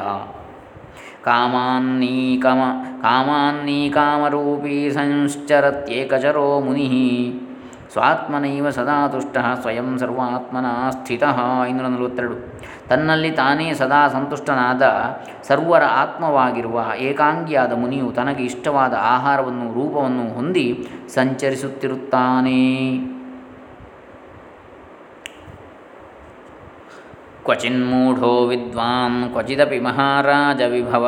ಕ್ವಚಿದ್ಭ್ರಾಂತ ಸೌಮ್ಯ ಕ್ವಚಿದ ಜಗ ಕ್ವಚಿದಜಗರಾಚಾರ ಕಲಿತಃ ಕ್ವಚಿತ್ ಪಾತ್ರೀಭೂತಃ ಕ್ವಚಿದವಮತಃ ಕ್ವಾಪ್ಯವಿದಿತಶ್ಚರತ್ಯೇವಂ ಪ್ರಾಜ್ಞಃ ಸತತ ಪರಮಾನಂದ ಸುಖಿತಃ ಐನೂರ ನಲವತ್ತ ಮೂರು ಕೆಲವು ವೇಳೆ ಮೂಢನಂತೆ, ಕೆಲವೊಮ್ಮೆ ವಿದ್ವಾಂಸನಂತೆ ರಾಜ ವೈಭವದಿಂದ ಮೆರೆಯುವಂತೆ, ಇನ್ನೊಮ್ಮೆ ಭ್ರಾಂತನಂತೆ, ಮತ್ತೊಂದು ಬಾರಿ ಪ್ರಶಾಂತನಾಗಿರುವನಂತೆ, ಕೆಲವು ಸಾರಿ ಅಜಗರದಂತೆ ನಿಶ್ಚಲವಾಗಿ ಬಿದ್ದಿರುತ್ತಾ, ಮತ್ತೊಮ್ಮೆ ಸತ್, ಸತ್ಪಾತ್ರನಾಗಿ ತೋರುತ್ತಾ, ಕೆಲವು ಸಲ ಅವಮಾನಿತನಾದಂತೆ, ಎಲ್ಲಿಯೋ ಯಾರಿಗೂ ತಿಳಿಯದಂತೆ ಇರುತ್ತಾ, ಬ್ರಹ್ಮಜ್ಞಾನಿ ನಿರಂತರವು ಪರಮಾನಂದ ಸುಖದಿಂದ ಸಂಚರಿಸುತ್ತಿರುತ್ತಾನೆ. ಏನಾದರೂ ತಿನ್ನುತ್ತೀರಾ? ಏಕೆ ಆ ಪ್ರಶ್ನೆ ಕೇಳ್ತಿದ್ದೀರಿ? ನಿಮಗೆಷ್ಟು ಬೇಕು? ನಿಮ್ಮ ಕೈಲಾದಷ್ಟು. ಒಂದು ಆನೆ? ಪರವಾಗಿಲ್ಲ. ಒಂದು ಇಲಿ ಪರವಾಗಿಲ್ಲ. ಈ ರೀತಿಯ ಅಜಗರ ವೃತ್ತಿಯನ್ನು ಅವನು ಅವಲಂಬಿಸಿರ್ತಾನೆ. ಕೆಲವು ಬಾರಿ ಸನ್ಮಾನ ಮತ್ತು ಗೌರವಗಳಿಗೆ ಸಿದ್ಧನಾಗಿರ್ತಾನೆ. ಮತ್ತು ಕೆಲವು ವೇಳೆ ಜನರು ಅವನನ್ನು ನೀಚ, ದೆವ್ವ ಎಂದು ಜರಿಯಬಹುದು. ಅವನನ್ನು ಅವಮಾನಿಸಬಹುದು. ಆಗಲೂ ಅವನು ಸುಮ್ಮನಿರ್ತಾನೆ ಕೆಲವೊಮ್ಮೆ ಪ್ರಪಂಚದಲ್ಲಿ ಯಾರಿಗೂ ತಿಳಿಯದಂತೆ ಎಲ್ಲಿಯೋ ಇರ್ತಾನೆ. ಈ ರೀತಿ ಜೀವನ್ಮುಕ್ತನಾದ ಜ್ಞಾನಿಯು ಯಾವಾಗಲೂ ತನ್ನಷ್ಟಕ್ಕೆ ತಾನು ಪರಮಾನಂದ ಭರಿತನಾಗಿ ಇಷ್ಟ ಬಂದರೆ ಸಂಚರಿಸ್ತಾ ಇರ್ತಾನೆ. ಅವನು ಆತ್ಮಾನಂದದಲ್ಲಿ ಎಷ್ಟು ತಲ್ಲೀನಾಗಿರ್ತಾನೆಂದರೆ ಅವನಿಗೆ ದೇಹ ಹೊಂದಿದೆ ಎಂಬುದನ್ನು ಬೇರೆ ಯಾರಾದರೂ ಅವನ ನೆನಪಿಗೆ ತರಬೇಕಾಗ್ತದೆ. ತನ್ನ ದೇಹದ ಸಮಾಚಾರವನ್ನು ಅವರಿವರ ವರದಿಂದ ತಿಳಿಯುತ್ತಾನೆ. ಅವನ ಬ್ರಹ್ಮಭಾವದಲ್ಲಿ ಅವನಿಗೆ ದೇಹವು ಅತ್ಯಂತ ಸಣ್ಣದಾದ ಒಂದು ಕಣ. ಇಡೀ ಜಗತ್ತಿನಲ್ಲಿ ಹೇಗೆ ಅಖಂಡವಾದಂಥ ಬ್ರಹ್ಮಾಂಡದಲ್ಲಿ ನಮ್ಮ ದೇಹ ಒಂದು ಕಣವೋ, ಅದೇ ರೀತಿಯಲ್ಲಿ ಅವನ ಭಾವನೆಯು ಕೂಡ ಇರ್ತದೆ. ಇಡೀ ಬ್ರಹ್ಮಾಂಡವನ್ನೇ ಆತ ಬ್ರಹ್ಮಸ್ವರೂಪಿಯಾಗಿ ತಿಳಿಯುತ್ತಾ ಇರುವಾಗ ಅವನ ದೇಹವು ಅವನಿಗೆ ಒಂದು ಕಣ ಮಾತ್ರವಾಗಿ ಗೋಚರಿಸ್ತಾ ಇರ್ತದೆ. ಅದು ಅವನು ಅಂತೇಳಿ ಅವನಿಗೆ ಆಗುವುದಿಲ್ಲ. ಈ ಜಗತ್ತೆಲ್ಲವೂ ಬ್ರಹ್ಮಮಯ, ಅದೇ ತಾನು ಅಂತೇಳಿ ಅವನು ತಿಳಿತಾ ಇರ್ತಾನೆ. ನಿರ್ಧನೋಪಿ ಸದಾ ತುಷ್ಟೋಪ್ಯಸಹಾಯೋ ಮಹಾಬಲ ನಿತ್ಯತೃಪ್ತೋಪ್ಯಭುಂಜಾನೋ ಅಪ್ಯಸಮಃ ಅಸಮಃ ಸಮದರ್ಶನ ಐನೂರ ನಲವತ್ನಾಲ್ಕು. ಬ್ರಹ್ಮಜ್ಞಾನಿಯು ಧನರಹಿತನಾಗಿದ್ದರೂ ಯಾವಾಗಲೂ ಸಂತುಷ್ಟನಾಗಿರ್ತಾನೆ. ಯಾರ ಸಹಾಯವಿಲ್ಲದಿದ್ದರೂ ಮಹಾಬಲಶಾಲಿಯಾಗಿರ್ತಾನೆ. ವಿಷಯ ಭೋಗಗಳನ್ನು ಅನುಭವಿಸದಿದ್ದರೂ ನಿತ್ಯತೃಪ್ತನಾಗಿರ್ತಾನೆ ಅಸಮಾನನಾದರೂ ಸಮದರ್ಶಿಯಾಗಿರ್ತಾನೆ ಅಂದರೆ ಅವನಿಗೆ ಯಾರೂ ಸಮರಲ್ಲ. ಅಸಮ ಅವನು. ಅವನ ಅನುಭವ ಅಸದೃಶ. ಆದರೂ ಜ್ಞಾನಿಯು ಎಲ್ಲರನ್ನೂ ಸಮದೃಷ್ಟಿಯಿಂದ ಕಾಣ್ತಾನೆ ಜ್ಞಾನಿಗಳಲ್ಲಿ ಅವನು ನಿಸ್ಸೀಮ. ಆದರೂ ಎಲ್ಲರನ್ನೂ ಒಂದೇ ರೀತಿಯ ಗೌರವದಿಂದ ಕಾಣುವ ವಿನಯ ಸೌಜನ್ಯಗಳನ್ನು ಹೊಂದಿರ್ತಾನೆ ಅವನ ದೃಷ್ಟಿಯಲ್ಲಿ ಯಾರೂ ಕೀಳಲ್ಲ. ತನ್ನ ಜ್ಞಾನ ದೃಷ್ಟಿಯಿಂದ ಅವನು ಎಲ್ಲರಲ್ಲಿಯೂ ತನ್ನ ಆತ್ಮವನ್ನೇ ಕಾಣ್ತಾನೆ ಅಪಿ ಕುರುವನ್ನ ಕುರ್ವಾಣಶ್ಚಾಭೋಕ್ತ ಫಲಭೋಗ್ಯಪಿ ಶರೀ, ಶರೀರ, ಶರೀರ್ಯಪ್ಯಶೀ ಶರೀರ್ಯಪ್ಯಶರೀರ್ಯೇಷ ಪರಿಚ್ಛಿನ್ನೋಪಿ ಸರ್ವಗಃ. ಐನೂರ ನಲವತ್ತೈದು. ಅವನು ಕರ್ಮ ಮಾಡುತ್ತಿದ್ದರೂ ಮಾಡುತ್ತಿಲ್ಲ. ಕರ್ಮಫಲವನ್ನು ಅನುಭವಿಸುತ್ತಿದ್ದರೂ ಅನುಭವಿಸುತ್ತಿಲ್ಲ. ಶರೀರವಿದ್ದರೂ ಶರೀರವಿಲ್ಲದವನು ಪರಿಚ್ಛಿನ್ನನಾಗಿದ್ದರೂ ಸರ್ವವ್ಯಾಪಿ. ಅಶರೀರಂ ಸದಾ ಸಂತಮಿಮಂ ಬ್ರಹ್ಮವಿದಂ ಕ್ವಚಿತ್ ಪ್ರಿಯಾ ಪ್ರಿಯೇ ನ ಸ್ಪೃಶತಸ್ತಥೈವ ಚ ಶುಭಾಶುಭೇ ಐನೂರ ನಲವತ್ತಾರು ಯಾವಾಗಲೂ ಶರೀರ ಭಾವವಿಲ್ಲದ ಆ ಬ್ರಹ್ಮಜ್ಞಾನಿಯನ್ನು ಸುಖ ದುಃಖಗಳಾಗಲಿ ಪುಣ್ಯಪಾಪಗಳಾಗಲಿ ಎಂದಿಗೂ ಅಂಟುವುದಿಲ್ಲ। ಸ್ಥೂಲಾದಿ ಸಂಬಂಧವತೋಭಿಮಾನಿನಃ ಸುಖಂಚ ದುಃಖಂಚ ಶುಭಾಶುಭೇ ಚ ವಿಧ್ವಸ್ತಬಂಧಸ್ಯ ಸದಾತ್ಮನೋ ಮುನೇ ಕುತಃ ಶುಭಂ ವಾಪ್ಯಶುಭಂ ಫಲಂ ವಾ ಐನೂರ ನಲವತ್ತೇಳು ಸ್ಥೂಲ ದೇಹವೇ ಮುಂತಾದವುಗಳೊಂದಿಗೆ ಸಂಪರ್ಕವನ್ನು ಹೊಂದಿರುವ ಅಭಿಮಾನಿಗೆ ಸುಖ ದುಃಖಗಳು, ಶುಭಾಶುಭಗಳು ಉಂಟಾಗ್ತವೆ. ದೇಹಾದಿ ಉಪಾಧಿಗಳ ಬಂಧವನ್ನು ಕಡಿದುಕೊಂಡು ಸತ್ ಸ್ವರೂಪನಾಗಿರುವ ಮುನಿಗೆ ಶುಭವಾಗಲಿ, ಅಶುಭವಾಗಲಿ, ಅವುಗಳ ಫಲವಾಗಲಿ ಎಲ್ಲಿಂದ ಬಂದಾವು? ತಮಸಾಗ್ರಸ್ತವದ್ಭಾನಾದಗ್ರಸ್ತೋಪಿ ರವಿರ್ಜನೈ ಗ್ರಸ್ತ ಇತ್ಯುಚ್ಯತೆ ಭ್ರಾಂತ್ಯಾ ಹ್ಯಜ್ಞಾತ್ಮ ವಸ್ತುಲಕ್ಷಣಂ. ಐನೂರ ನಲವತ್ತೆಂಟು ಸೂರ್ಯನು ರಾಹುವಿನಿಂದ ಹಿಡಿಯಲ್ಪಡದಿದ್ದರೂ ಹಿಡಿಯಲ್ಪಟ್ಟವನಂತೆ ತೋರುವುದರಿಂದ ವಸ್ತು ಸ್ವರೂಪವನ್ನು ಅರಿಯದ ಜನರು ಭ್ರಾಂತಿಯಿಂದ ಸೂರ್ಯನು ರಾಹುಗ್ರಸ್ತನಾಗಿದ್ದಾನೆ ಅಂತೇಳಿ ಹೇಳ್ತಾರೆ. ಅದು ಕೇವಲ ಒಂದು ನೆರಳಷ್ಟೇ ಅಲ್ಲಿ. ತದ್ವದ್ದೇಹಾದಿಬಂಧೇಭ್ಯೋ ವಿಮುಕ್ತಂ ಬ್ರಹ್ಮವಿತ್ತಮಂ ಪಶ್ಯಂತಿ ದೇಹಿವನ್ಮೂಢಾ ಶರೀರಾಭಾಸದರ್ಶನಾತ್ ಐನೂರ ನಲವತ್ತೊಂಬತ್ತು ಹಾಗೆಯೇ ದೇಹವೇ ಮೊದಲಾದ ಬಂಧಗಳಿಂದ ಮುಕ್ತನೂ ಶ್ರೇಷ್ಠನೂ ಆದ ಬ್ರಹ್ಮಜ್ಞಾನಿಗೆ ಶರೀರವಿರುವಂತೆ ತೋರುವುದರಿಂದ ಅವನಿಗೂ ಶರೀರವಿದೆ ಎಂದು ಮೂಢ ಜನರು ತಿಳಿಯುತ್ತಾರೆ. ಅಹಿ ಅದನ್ನೇ ಕೃಷ್ಣ ಹೇಳಿದ್ದು, ನನ್ನನ್ನು ಅಜ್ಞಾನಿಗಳು ಕೇವಲ ಮನುಷ್ಯ ಅಂತ ತಿಳಿಯುತ್ತಾರೆ ಆದರೆ ತಾನು ನಿಜವಾಗಿ ಪರಮಾತ್ಮ ಅಂತ ಅವರು ತಿಳಿಯುವುದಿಲ್ಲ ಅಂಥೇಳಿ ಹಾಗೆ. ಅಹಿ ನಿರ್ಲ್ ನಿರ್ವಯನೀವಾಯಂ ಮುಕ್ತದೇಹಸ್ತು ತಿಷ್ಠತಿ, ಇತಸ್ತತಶ್ಚಾಲ್ಯಮಾನೋ. ಯತ್ಕಿಂಚಿತ್ ಪ್ರಾಣವಾಯುನ ಐನೂರೈವತ್ತು. ಈ ಜೀವನ್ಮುಕ್ತನ ದೇಹವು ಬಿಡಲ್ಪಟ್ಟ ಹಾವಿನ ಪೊರೆಯಂತೆ.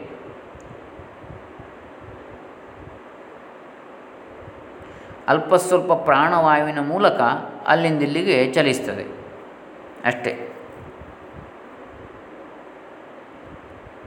ಸರ್ಪವು ಮುದಿಯಾದ ಮೇಲೆ ತನ್ನ ಮೈಮೇಲಿನ ಪೊರೆಯನ್ನು ಬಿಟ್ಟು ಬಿಡುತ್ತದೆ ಹಾಗೆ ಪೊರೆ ಬಿಡುವ ಸಮಯದಲ್ಲಿ ಅದು ತೆಪ್ಪಗೆ ಬಿದ್ದಿರುತ್ತದೆ. ಅತಿತ್ತ ಚಲಿಸುವುದಿಲ್ಲ. ಆಹಾರವನ್ನು ತೆಗೆದುಕೊಳ್ಳುವುದಿಲ್ಲ. ಮೈಮೇಲಿನ ಪೊರೆ ಒಣಗಿದ ಮೇಲೆ ಹಾವು ಅದರಿಂದ ಹೊರಕ್ಕೆ ಬರ್ತದೆ ಆಗ ಅದು ಪುನಃ ಶಕ್ತಿಯನ್ನು ಪಡೆಯುತ್ತದೆ. ಹಾವು ಬಿಟ್ಟ ಪೊರೆಯು ಹಾವಿನಂತೆಯೇ ಅದೇ ಮಾದರಿ ಅಳತೆ ಆಕಾರದಲ್ಲಿ ಇರ್ತದೆ ಆದರೆ ಹಾವಿಗೆ ಅದರೊಡನೆ ಯಾವ ಸಂಬಂಧವೂ ಅಭಿಮಾನವೂ ಇರುವುದಿಲ್ಲ. ಪೊರೆಗೆ ಏನಾದರೂ ಹಾವಿಗೆ ಯಾವ ಚಿಂತೆ ಇರುವುದಿಲ್ಲ. ಪೊರೆಗೆ ಏನಾದರೂ. ಪೊರೆಯು ಅದರದೇ ಆಗಿದ್ದರೂ ಹಾವು ಅದರೊಡನೆ ಯಾವ ಅಭಿಮಾನವನ್ನು ಹೊಂದಿರುವುದಿಲ್ಲ. ಬಿಟ್ಟ ಮೇಲೆ. ಆತ್ಮಜ್ಞಾನಿಯು ತನ್ನ ಶರೀರದೊಡನೆ ಹೊಂದಿರುವ ಸಂಬಂಧವೂ ಅಂಥದ್ದೇ ಅಂತ. ಹಾವು ತಾನು ಬಿಟ್ಟಂತಹ ಪೊರೆಗೆ ಯಾವ ರೀತಿ ಸಂಬಂಧ ಇಲ್ಲ ಅಂತ ತಿಳ್ಕೊಳ್ತದೋ ಅದೇ ರೀತಿಯಲ್ಲಿ ಆತ್ಮಜ್ಞಾನಿ ತನ್ನ ಶರೀರದೊಡನೆ ತಿಳ್ಕೊಳ್ತಾನೆ. ದೇಹವು ಸಂಪಾದಿಸುವ, ಹಾಗಾಗಿ ದೇಹವು ಸಂಪಾದಿಸುವ ಪುಣ್ಯ ಪಾಪಗಳಿಗೆ ಜ್ಞಾನಿಯು ಜವಾಬ್ದಾರನಲ್ಲ. ಹೇಗೆ ಹಾವಿನ ಪೊರೆಗೆ ಏನಾದರೂ ಕೂಡ ಹಾವಿಗೆ ಏನಾಗುವುದಿಲ್ಲವೋ ಹಾಗೆ. ತನ್ನ ಪ್ರಾರಬ್ಧ ಕರ್ಮಕ್ಕನುಸಾರವಾಗಿ ಪ್ರಾಣದಿಂದ ಕೂಡಿದ ದೇಹವು ತನ್ನ ಕರ್ಮಗಳಲ್ಲಿ ಪ್ರವೃತ್ತವಾಗಿರುತ್ತದೆ. ದೇಹವು ರಕ್ಷಿಸಲ್ಪಡಲಿ, ಹಾಳಾಗಲಿ, ಪಾವನವಾಗಲಿ, ಕಲುಷಿತವಾಗಲಿ, ಆರಾಧಿಸಲ್ಪಡಲಿ, ಅವಮಾನಿತವಾಗಲಿ. ಜ್ಞಾನಿಗೆ ಯಾವ ವ್ಯಾಕುಲವೂ ಉಂಟಾಗದು. ಸ್ರೋತಸಾ ನೀಯತೆ ದಾರು ಯಥಾ ನಿಮ್ನೋನ್ನತಸ್ಥಲಂ ದೈವೇನ ನೀಯತೆ ದೇಹೋ ಯಥಾ ಕಾಲೋಪಭುಕ್ತಿಷು. ಐನೂರೈವತ್ತೊಂದು. ಹೇಗೆ ನದಿಯ ನೀರಿನ ಪ್ರವಾಹವು ಮರದ ದಿಮ್ಮಿಯನ್ನು, ಎತ್ತರದ ಪ್ರದೇಶದಿಂದ ತಗ್ಗು ಪ್ರದೇಶಕ್ಕೆ ಒಯ್ಯುತ್ತದೆಯೋ ಹಾಗೆಯೇ ಪ್ರಾರಬ್ಧ ಕರ್ಮವು ದೇಹವನ್ನು ಕಾಲೋಚಿತವಾದ ಸುಖ ದುಃಖಾನುಭವಗಳ ಕಡೆಗೆ ಒಯ್ಯುತ್ತದೆ. ವಚ್ಚರತಿ ಭುಕ್ತಿಶು ಮುಕ್ತದೇಹ ಸಿದ್ಧಸ್ವಜಂ ವಸತಿ ಸಾಕ್ಷಿವದತ್ರ ತೂಷ್ಣೀಂ ಚಕ್ರಸ್ಯ ಮೂಲಮಿವ ಕಲ್ಪ ವಿಕಲ್ಪ ಶೂನ್ಯ ಐನೂರೈವತ್ತೆರಡು. ಪ್ರಾರಬ್ಧ ಕರ್ಮಗಳಿಂದ ಉಂಟಾಗಿರುವ ವಾಸನೆಗಳಿಂದ ಮುಕ್ತ ಪುರುಷನ ದೇಹವು ಸಂಸಾರಿ ಪುರುಷನ ಹಾಗೆ ನಾನಾ ಭೋಗಗಳನ್ನು ಅನುಭವಿಸುತ್ತದೆ. ಸಿದ್ಧಪುರುಷನು ಕುಂಬಾರನ ಚಕ್ರದ ಅಚ್, ಕೆಳಗಿರುವ ಅಚ್ಚಿನ ಹಾಗೆ ಸಾಕ್ಷಿಯಂತೆ ಸಂಕಲ್ಪ ವಿಕಲ್ಪಗಳಿಲ್ಲದೆ ಸುಮ್ಮನಿರ್ತಾನೆ. ತನ್ನ ಪಾಡಿಗೆ ತಾನಿರ್ತಾನೆ, ಅವನ ದೇಹ ಅದರ ಪಾಡಿಗೆ ಅದು ಇರುತ್ತದೆ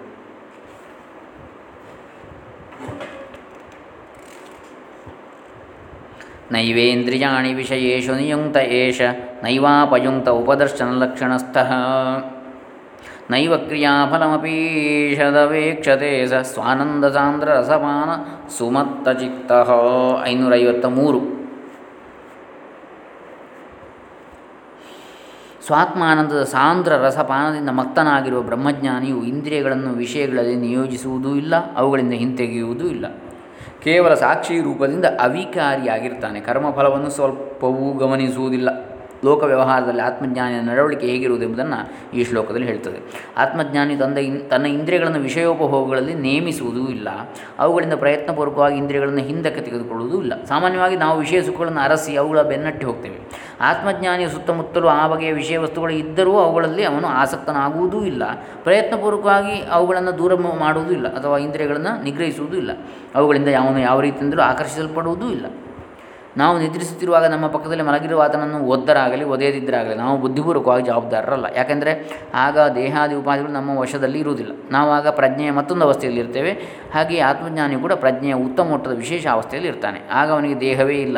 ಆದರೂ ಅವನು ದೇಹದಿಂದ ಅತ್ತಿತ್ತ ಚಲಿಸುವುದನ್ನು ನಾವು ನೋಡ್ತೇವೆ ಯಾವ ಸಂಬಂಧವನ್ನು ಹೊಂದದೆ ಅವನು ತಟಸ್ಥ ವೀಕ್ಷಕನಂತೆ ದೇಹದಲ್ಲಿ ಇರ್ತಾನೆ. ಆತ್ಮಜ್ಞಾನಿಯು ಕರ್ಮ ಫಲಗಳಲ್ಲಿ ಕಿಂಚಿತ್ತು ಆಸಕ್ತಿಯನ್ನು ಹೊಂದಿರುವುದಿಲ್ಲ. ನಾವು ಸಾಮಾನ್ಯವಾಗಿ ಕರ್ಮಗಳಲ್ಲಿ ವೃತ್ತ ಪ್ರವೃತ್ತರಾಗುವುದೇ ಅವುಗಳ ಫಲದ ಆಸೆಯಿಂದ ಅಥವಾ ಅವುಗಳಿಂದ ಉಂಟಾಗುವ ಸಂತೋಷದಿಂದ. ಜ್ಞಾನಿಯು ಮಹತ್ತಾದ ಆತ್ಮಾನಂದದಿಂದ ಸದಾ ತುಂಬಿರುವುದರಿಂದ ಅವನಿಗೆ ವಿಷಯ ಸಂಪರ್ಕಗಳಿಂದ ಬರುವ ಅಲ್ಪಸುಖದ ಆಸೆಯೇ ಇರುವುದಿಲ್ಲ. ಆತ್ಮಾನುಭವದ ಘನೀಭೂತವಾದ ಪರಿಶುದ್ಧ ಆನಂದಾಮೃತದಿಂದ ಅವನು ಪೂರ್ಣ ಮತ್ತನಾಗಿರ್ತಾನೆ. ಸ್ವಾನಂದ ಸಾಂದ್ರ ರಸಪಾನ ಸುಮತ್ತ ಚಿತ್ತ. ಲಕ್ಷ್ಯಾಲಕ್ಷ್ಯಗತಿಂ ತ್ಯಕ್ವಾ ಯಸ್ತಿಷ್ಠೇತ್ ಕೇವಲಾತ್ಮನ ಶಿವ ಏವ ಸ್ವಯಂ ಸಾಕ್ಷಾದಯಂ ಬ್ರಹ್ಮವಿದುತ್ತಮಃ ಐನೂರೈವತ್ನಾಲ್ಕು. ಯಾವನು ಲಕ್ಷ್ಯ ಮತ್ತು ಅಲಕ್ಷ್ಯ ಭಾವನೆಗಳನ್ನು ಬಿಟ್ಟು ಕೇವಲ ಆತ್ಮರೂಪದಿಂದಲೇ ಇರುವನು, ಅವನು ಸಾಕ್ಷಾತ್ ಶಿವನು, ಬ್ರಹ್ಮಜ್ಞಾನದಲ್ಲಿ ಶ್ರೇಷ್ಠನೂ ಆಗಿರುವನು. ಜೀವನ್ನೇವ ಸದಾ ಮುಕ್ತ ಕೃತಾರ್ಥೋ ಬ್ರಹ್ಮವಿತ್ತಮ, ಉಪಾಧಿನಾಶಾತ್ ಬ್ರಹ್ಮೈವ ಸನ್ ಬ್ರಹ್ಮಾಪ್ಯೇಪಿ ಬ್ರಹ್ಮ ಬ್ರಹ್ಮಾಪ್ಯೇತಿ ನಿರ್ದ್ವಯಂ. ಐನೂರೈವತ್ತೈದು. ಬ್ರಹ್ಮಜ್ಞಾನಿಗಳಲ್ಲಿ ಶ್ರೇಷ್ಠನಾದವನು ಬದುಕಿರುವಾಗಲೇ ನಿತ್ಯಮುಕ್ತನೂ ಕೃತಾರ್ಥನೂ ಆಗಿರುತ್ತಾನೆ. ಮೊದಲು ಬ್ರಹ್ಮಭಾವದಲ್ಲಿದ್ದು ಕೊನೆಗೆ ಉಪಾಧಿಯು ನಾಶವಾದಾಗ ಅದ್ವಯವಾದ ಬ್ರಹ್ಮವನ್ನೇ ಹೊಂದುತ್ತಾನೆ. ಶೈಲೋಷೋ ವೇಷ ಸದ್ಭಾವಾಭಾವಯೋಶ್ಚ ಯಥಾ ಪುಮಾನ್ ತಥೈವ ಬ್ರಹ್ಮವಿಚ್ಛೇ ಬ್ರಹ್ಮವಿಚ್ಛ್ರೇಷ್ಠ ಸದಾ ಬ್ರಹ್ಮೈವ ನಾಪರಹೋ ಐನೂರೈವತ್ತಾರು ನಟನು ವೇಷಧಾರಿಯಾಗಿರುವಾಗಲೂ ವೇಷವಿಲ್ಲದಿರುವಾಗಲೂ ಹೇಗೆ ಸಾಮಾನ್ಯ ಪುರುಷನೇ ಆಗಿರ್ತಾನೋ ಹಾಗೆ ಬ್ರಹ್ಮಜ್ಞಾನಿಗಳಲ್ಲಿ ಶ್ರೇಷ್ಠನಾಗಿರುವವನು ಯಾವಾಗಲೂ ಬ್ರಹ್ಮವೇ ಆಗಿರ್ತಾನೆ, ಬೇರೆ ಆಗಿರುವುದಿಲ್ಲ. ಯತ್ರ ಕ್ವಾಪಿ ವಿಶೀರ್ಣಂ ಸತ್ಪರ್ಣಮಿವ ತರೋರ್ವಪುಃ ಪತತಾತ್ ಬ್ರಹ್ಮೀಭೂತಸ್ಯ ಯತೇ ಪ್ರಾಗೇವ ಹಿ ದಗ್ಧಾಂ ಐನೂರೈವತ್ತೇಳು ಬ್ರಹ್ಮಜ್ಞಾನಿಯಾದ ಯತಿಯ ಶರೀರವು ಮರದಿಂದ ಉದುರಿದ ಎಲೆಯಂತೆ. ಎಲ್ಲಿ ಬಿದ್ದರೂ ಅವನಿಗೆ ಅದರಿಂದ ಯಾವ ಚಿಂತೆಯೂ ಇಲ್ಲ. ಯಾಕಂದರೆ ಅದು ಜ್ಞಾನಾಗ್ನಿಂದ ಮೊದಲೇ ಸುಟ್ಟು ಹೋಗಿರ್ತದೆ. ಅದನ್ನೇ ಹೇಳಿದ್ದು, ಉರ್ವಾರು ಕಮಿವ ಬಂಧನಾನ್ ಮೃತ್ಯೋರ್ಮುಕ್ಷೇಯ ಆಮೃತಾತ್ ಅಂಥೇಳಿ ಮೃತ್ಯುಂಜಯ ಮಂತ್ರ, ಮೃತ್ಯುಂಜಯ ಗಾಯತ್ರಿಯಲ್ಲಿ ಹೇಳಿದ್ದು. ತ್ರ್ಯಂಬಕನ್ಯಜಾಮಹೇ ಸುಗಂಧಿಂ ಪುಷ್ಟಿವರ್ಧನಂ ಉರ್ವಾರುಕಮಿವ ಬಂಧನಾನ್ ಅಂತ ಅಂಥೇಳಿ. ಅಂದರೆ ಆ ಮೃತ್ಯುಂಜಯನನ್ನು ಆರಾಧಿಸ್ತೇನೆ. ಯಾಕೆ?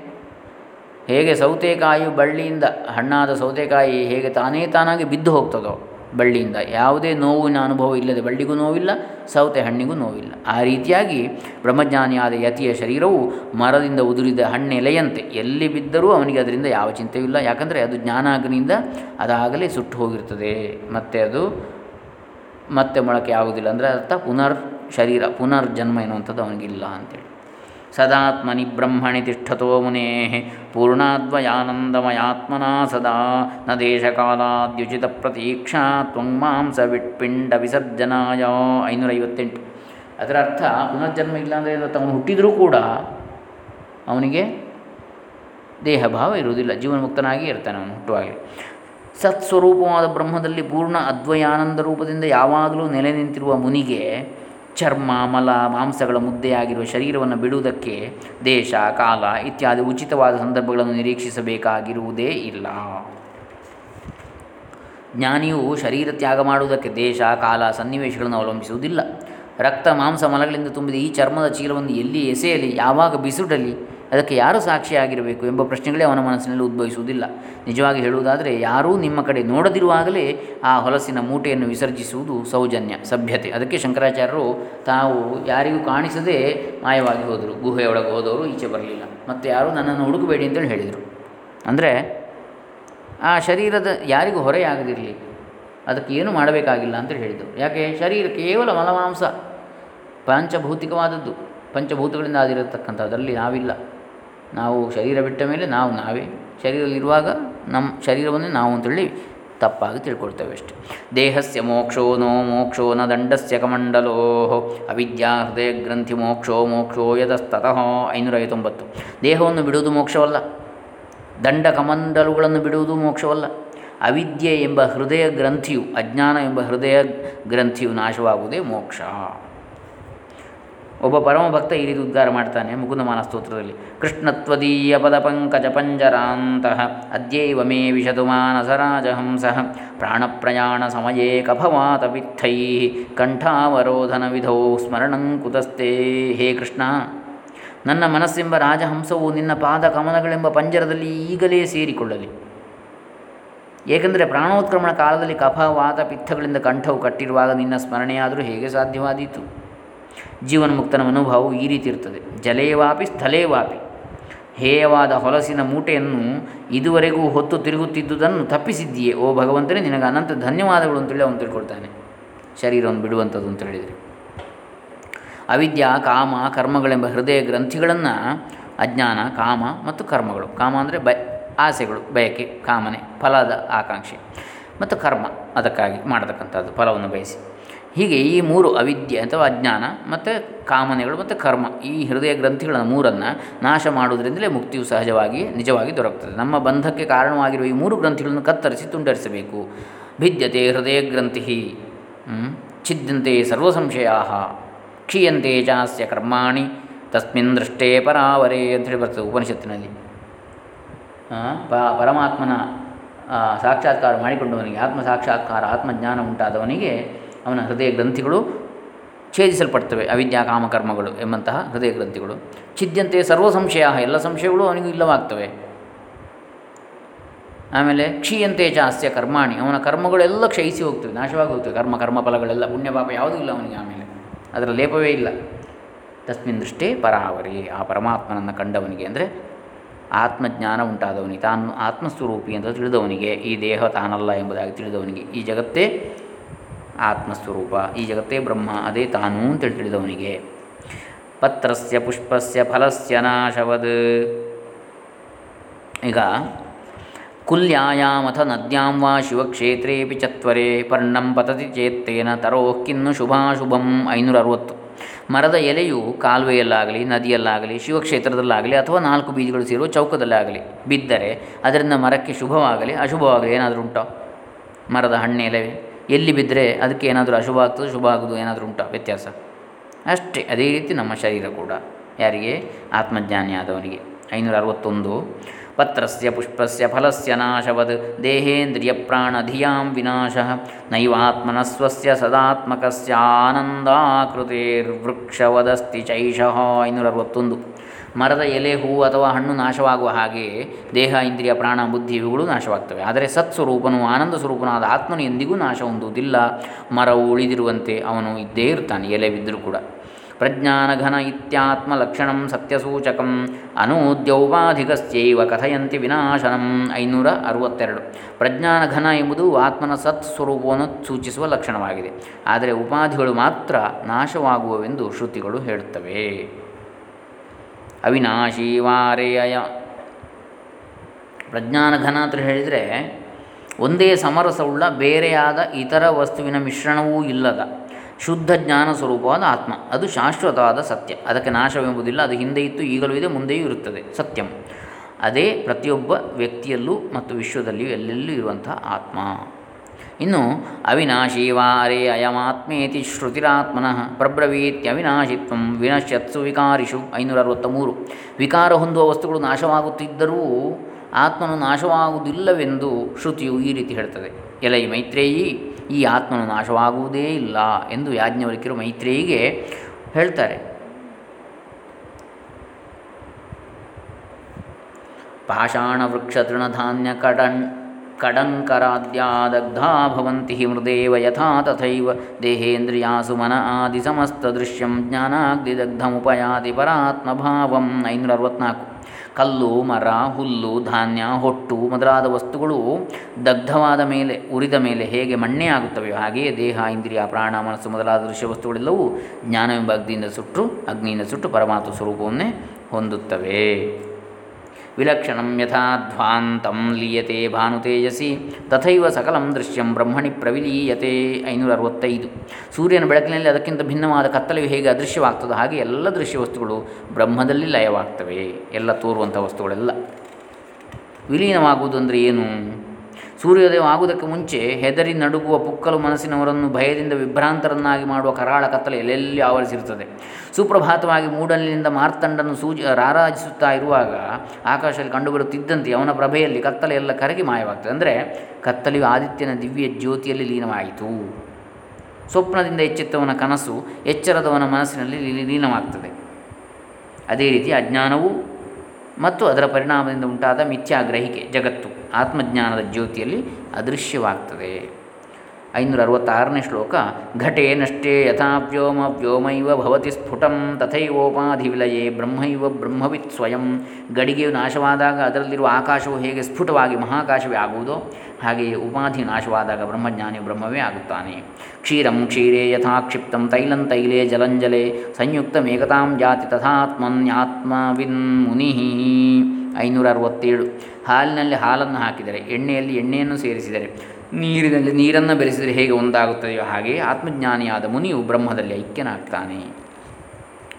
ಸಮರಸನಾಗ್ತಾನೆ. ಏವಂ ವಿದೇಹ ಕೈವಲ್ಯಂ ಸನ್ಮಾತ್ರತ್ವಮಖಂಡಿತಂ ಬ್ರಹ್ಮಭಾವಂ ಪ್ರಪದ್ಯೈಷ ಯತಿರ್ನಾ ವರ್ತತೆ ಪುನಃ ಐನೂರ ಅರವತ್ತೆಂಟು ಹೀಗೆ ವಿದೇಹ ಮುಕ್ತಿಯನ್ನು ಪಡೆದು ಅಖಂಡವಾದ ಸತ್ಸ್ವರೂಪವೆಂಬ ಬ್ರಹ್ಮಭಾವವನ್ನು ಹೊಂದಿ ವಿದೇಹ ಮುಕ್ತಿ ಅಂದರೆ ಮರಣಾನಂತರ. ಸದೇಹ ಮುಕ್ತಿ ಅಂದರೆ ಜೀವನ ಮುಕ್ತಿ ಬದುಕಿರುವಾಗಲೇ. ಬ್ರಹ್ಮಭಾವವನ್ನು ಬ್ರಹ್ಮದಲ್ಲಿ ನೆಲೆಯಾಗಿರ್ತಕ್ಕಂಥ ಬ್ರಹ್ಮಭಾವವನ್ನು ಹೊಂದಿರತಕ್ಕಂಥದ್ದು, ಅದು ಸದೇಹ ಮುಕ್ತಿ, ಜೀವನ ಮುಕ್ತಿ. ಈ ಮರಣಾನಂತರ ಹೀಗೆ ವಿದೇಹ ಮುಕ್ತಿಯನ್ನು ಪಡೆದು ಅಖಂಡವಾದ ಸತ್ಸ್ವರೂಪವೆಂಬ ಬ್ರಹ್ಮಭಾವವನ್ನು ಹೊಂದಿ ಆ ಯತಿಯು ಪುನಃ ಸಂಸಾರಕ್ಕೆ ಹಿಂದಿರುಗುವುದಿಲ್ಲ. ಕೈವಲ್ಯದ ಅನುಭವವೇ ಬ್ರಹ್ಮಭಾವ.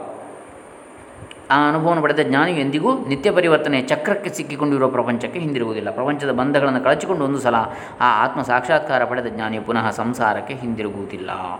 ಐನೂರ ಅರವತ್ತೊಂಬತ್ತನೇ ಶ್ಲೋಕ ಸದಾತ್ಮೈಕತ್ವ ವಿಜ್ಞಾನ ದಗ್ಧ ವಿದ್ಯಾದಿ ವರ್ಷ್ಮಣ ಅಮುಷ್ಯ ಬ್ರಹ್ಮಭೂತತ್ವಾದ ಬ್ರಹ್ಮಣ ಕುತ ಉದ್ಭವ.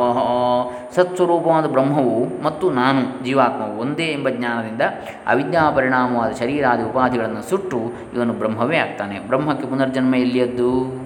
ಬ್ರಹ್ಮ ಹುಟ್ಟುವುದಿಲ್ಲ, ಸಾಯುವುದಿಲ್ಲ. ಮತ್ತು ಶರೀರ ಹುಟ್ಟುತ್ತದೆ, ಸಾಯ್ತದೆ. ಆ ಆತ್ಮ ಯಾವ ಆತ್ಮ? ಎಲ್ರಿಗೂ ಇರುವಂಥದ್ದು ಅದೇ ಆತ್ಮ. ಅದನ್ನು ತಿಳಿಬೇಕಾಗಿದೆ ಅಷ್ಟೇ ನಾವು.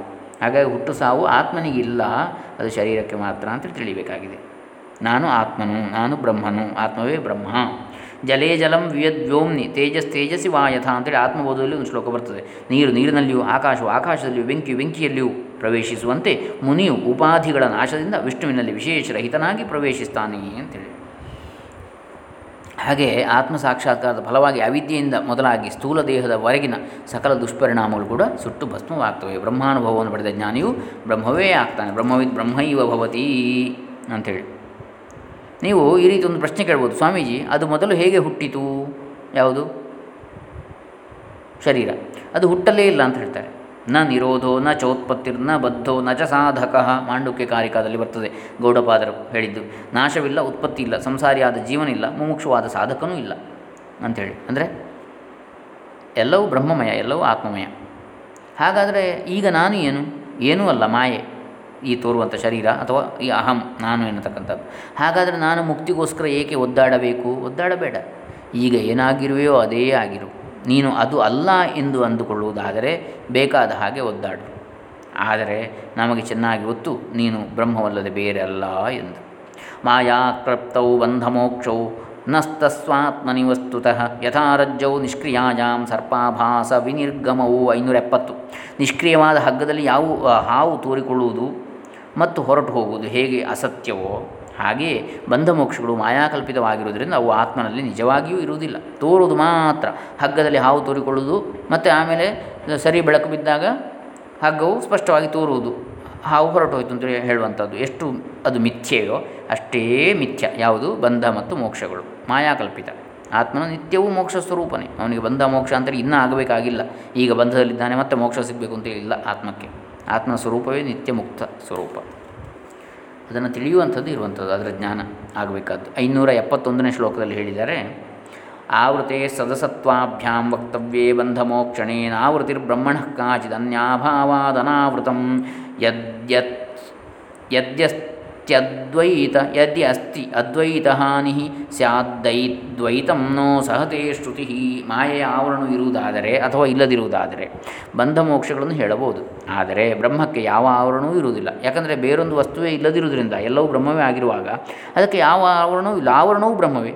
ಆವರಣವಿದ್ದರೆ ಅದ್ವೈತಕ್ಕೆ ಹಾನಿ ಉಂಟಾಗ್ತದೆ. ಆದರೆ ಶ್ರುತಿಯು ದ್ವೈತವನ್ನು ಮಾನ್ಯ ಮಾಡುವುದಿಲ್ಲ. ಶ್ರುತಿಯು ಅದ್ವೈತವನ್ನು ಹೇಳ್ತದೆ. ಹಾಗಾಗಿ ಎಲ್ಲವೂ ಬ್ರಹ್ಮಮಯವೇ ಆದ ಮೇಲೆ ಇನ್ನು ಅಜ್ಞಾನ ಯಾವುದು? ಜ್ಞಾನ ಯಾವುದು?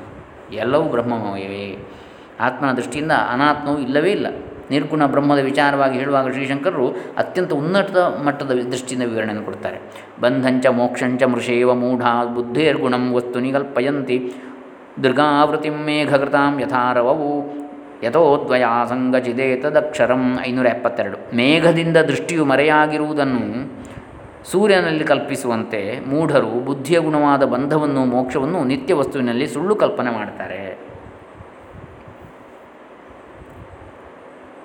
ವಾಸ್ತವವಾಗಿ ಈ ಆತ್ಮವಸ್ತು ಅದ್ವಿತೀಯವು ಸಂಗ್ರಹಿತವು, ಜ್ಞಾನಸ್ವರೂಪವಾದ ಅಕ್ಷರ ಬ್ರಹ್ಮವೇ ಅಂಥೇಳಿ. ನಾವು ನಮ್ಮ ಕಣ್ಣುಗಳನ್ನು ಕೈಯಿಂದ ಮುಚ್ಚಿಕೊಂಡು ಪ್ರಪಂಚವೇ ಕತ್ತಲೆಯಿಂದ ತುಂಬಿದೆ ಎನ್ನುತ್ತಾ ಇದ್ದೇವೆ. ಸೂರ್ಯನು ಕಾಣದಂತೆ ನಮ್ಮ ದೃಷ್ಟಿಗೆ ಅಡ್ಡಲಾಗಿದ್ದ ಮೋಡವು ಸರಿದು ಸೂರ್ಯನ ಪ್ರಕಾಶವು ನಮ್ಮ ಕಣ್ಣಲ್ಲಿ ತುಂಬಿದರೆ, ಆಗ ಸೂರ್ಯನ ಮೋಡದಿಂದ ಪುನಃ ಹೊರಗೆ ಬಂದಿದ್ದಾನೆ ಅಂತೇಳಿ ಹೇಳ್ತೇವೆ. ನಿಜವಾಗಿಯೂ ಸೂರ್ಯನು ಎಲ್ಲಿಯೂ ಹೋಗಲೂ ಇಲ್ಲ, ಬರಲೂ ಇಲ್ಲ. ಅವನು ಇದ್ದಲ್ಲಿಯೇ ಇದ್ದ ಹಾಗೆ ಇದ್ದ. ಮೋಡಗಳು ಮಾತ್ರ ಅತ್ಯಂತ ಚಲಿಸಿದವು. ಮೋಡಗಳು ಸೂರ್ಯನಲ್ಲೂ ಇಲ್ಲ ಅಥವಾ ನಮ್ಮ ಕಣ್ಣಲ್ಲೂ ಇಲ್ಲ. ಅವು ಸೂರ್ಯನಿಗೂ ನಮ್ಮ ಕಣ್ಣುಗಳಿಗೂ ಮಧ್ಯೆ ಅಂತರಿಕ್ಷದಲ್ಲಿ ಇವೆ. ಬ್ರಹ್ಮನಿಗೆ ಬಂಧವೂ ಇಲ್ಲ, ಮೋಕ್ಷವೂ ಇಲ್ಲ. ಅಸ್ತಿ ಇತಿ ಪ್ರತ್ಯಯೋ ಯಶ್ಚ ಯಶ್ಚ ನಾಸ್ತಿ ಇತಿ ವಸ್ತುನಿ. ಬುದ್ಧೇರೇವ ಗುಣ ಗುಣಾವೇತೋ ನತು ನಿತ್ಯಸ್ಯ ವಸ್ತುನಃ. ಐನೂರ ಎಪ್ಪತ್ತ ಮೂರು. ನಿತ್ಯ ವಸ್ತುವಿನಲ್ಲಿ ಬಂಧವಿದೆ ಅಥವಾ ಇಲ್ಲ ಎಂಬ ಜ್ಞಾನವು ಬುದ್ಧಿಯ ಗುಣಗಳಿಂದ ಬಂದಿರುವುದೇ ಹೊರತು ನಿತ್ಯ ವಸ್ತುವಿಗೆ ಸಂಬಂಧಪಟ್ಟಿದ್ದಲ್ಲ. ಅತಸ್ಥೌ ಮಾಯಾ ಕ್ಲೃಪ್ತೌ ಬಂಧಮೋಕ್ಷವು ನ ಚಾತ್ಮನಿ ನಿಷ್ಕಲೇ ನಿಷ್ಕ್ರಿಯೇ ಶಾಂತಿ ನಿರವಧ್ಯೆ ನಿರಂಜನೆ ಅದ್ವಿತೀಯೇ ಪರೇ ತತ್ವೇ ವ್ಯೋಮೋತ್ಕಲ್ಪನಾ ಕುತಃ ಐನೂರ ಎಪ್ಪತ್ನಾಲ್ಕು. ಆದುದರಿಂದ ಬಂಧಮೋಕ್ಷಗಳು ಮಾಯೆಯಿಂದ ಕಲ್ಪಿತವಾದವುಗಳು, ಅವು ಆತ್ಮನಲ್ಲಿ ಇಲ್ಲ. ಆಕಾಶದಂತಿರುವ ನಿಷ್ಕಲವು ನಿಷ್ಕ್ರಿಯವು ಶಾಂತವು ನಿರ್ಮಲವು ನಿರಂಜನವು ಅದ್ವಿತೀಯವಾದ ಪರತತ್ವದಲ್ಲಿ ಬಂಧ ಮೋಕ್ಷದ ಕಲ್ಪನೆಯಲ್ಲಿ ಅದು. ನ ನಿರೋಧೋ ನ ಚೋತ್ಪತ್ತಿರ್ನ ಬದ್ಧೋ ನ ಚ ಸಾಧಕ ನ ಮುಕ್ಷುರ್ನ ವೈ ಮುಕ್ತ ಇತ್ಯೇಷಾ ಪರಮಾರ್ಥಥ ಇನ್ನೂರ ಎಪ್ಪತ್ತ ಐದನೇ ಶ್ಲೋಕ. ಪ್ರಲಯವೂ ಇಲ್ಲ, ಉತ್ಪತ್ತಿಯೂ ಇಲ್ಲ, ಬದ್ಧನೂ ಇಲ್ಲ, ಸಾಧಕನೂ ಇಲ್ಲ, ಮುಮುಕ್ಷವೂ ಇಲ್ಲ, ಮುಕ್ತನೂ ಇಲ್ಲ, ಇದೇ ಪರಮಾರ್ಥ ಸತ್ಯ. ವಾಸ್ತವವಾಗಿ ನಾವು ಬ್ರಹ್ಮವೇ, ಬ್ರಹ್ಮವಲ್ಲದೆ ಬೇರೇನೂ ಇಲ್ಲವೇ ಇಲ್ಲ. ಆದ್ದರಿಂದ ಇರುವುದೆಲ್ಲ ಬ್ರಹ್ಮವೇ. ನಿಜವಾಗಿ ನೋಡಿದರೆ ಹುಟ್ಟೂ ಇಲ್ಲ, ಸಾವೂ ಇಲ್ಲ. ಬ್ರಹ್ಮ ಜಿಜ್ಞಾಸೆ ಮಾಡುವ ಸಾಧಕನೂ ಇಲ್ಲ, ಮೋಕ್ಷಕ್ಕಾಗಿ ಹಂಬಲಿಸುವ ಮುಮುಕ್ಷವೂ ಇಲ್ಲ. ಮೋಕ್ಷವೇ ಇಲ್ಲದ ಮೇಲೆ ಮುಕ್ತನೂ ಇಲ್ಲ. ಆದ್ದರಿಂದ ಮೋಕ್ಷ ಪ್ರಾಪ್ತಿಯು ಮಹಾ ಸಂಭ್ರಮದಿಂದ ನಲಿದಾಡುವ ಘಟನೆಯೂ ಅಲ್ಲ, ಸಂದರ್ಭವೂ ಅಲ್ಲ. ಅದು ನಮ್ಮ ಸಹಜ ಸ್ವಭಾವವೇ ಆಗಿದೆ. ನಿಜವಾಗಿ ನೋಡಿದರೆ ನಾವು ಯಾವ ಲಾಭವನ್ನು ಸಂಪಾದಿಸಿಲ್ಲ. ನಾವು ಹೇಳಬಹುದಾದದ್ದು ಏನೆಂದರೆ, ನಾನು ಇಂತಹ ಪೆದ್ದ? ನನ್ನ ಸ್ವಭಾವವನ್ನೇ ನಾನು ಅರಿತಿರಲಿಲ್ಲ. ಯಥಾರ್ಥವಾಗಿ ನಾವು ಸಾತ್ಕಾ, ಸಾಕ್ಷಾತ್ಕರಿಸಬೇಕಾದದ್ದು ಏನೂ ಇಲ್ಲ. ನಾವು ಅದು ತತ್ ತ್ವಂ ಅಸಿ. ನಾವು ಅದು. ಅಂದರೆ ಇದೇ ಪರಮಸತ್ಯ ನಾವು ಬ್ರಹ್ಮವಸ್ತು. ಸಾಕ್ಷಾತ್ಕಾರವಾದವನಿಗೆ ಸಾಕ್ಷಾತ್ಕಾರವಾಗುವ ಗಳಿಗೆಯಲ್ಲಿ ಅನ್ನಿಸುವುದು ಅದೇ.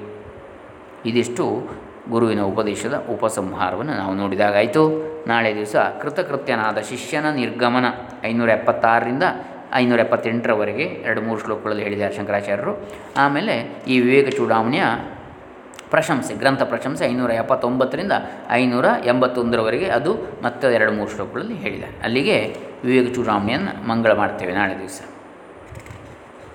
ಅಥವಾ ಇವತ್ತೇ ನಾವು ಮಂಗಳ ಮಾಡಬಹುದು ಅಷ್ಟೇ ಇರೋದು ಇನ್ನು ಶ್ಲೋಕ ಅಲ್ಲಿ ಕೃತಕೃತ್ಯನಾದ ಶಿಷ್ಯನ ನಿರ್ಗಮನ.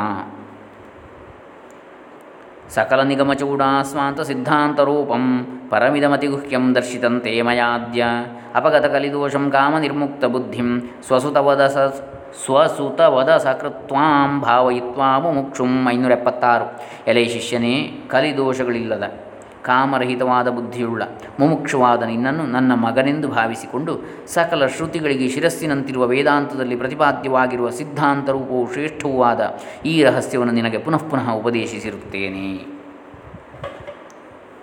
ಐನೂರ ಎಪ್ಪತ್ತ ಏಳನೇ ಶ್ಲೋಕ.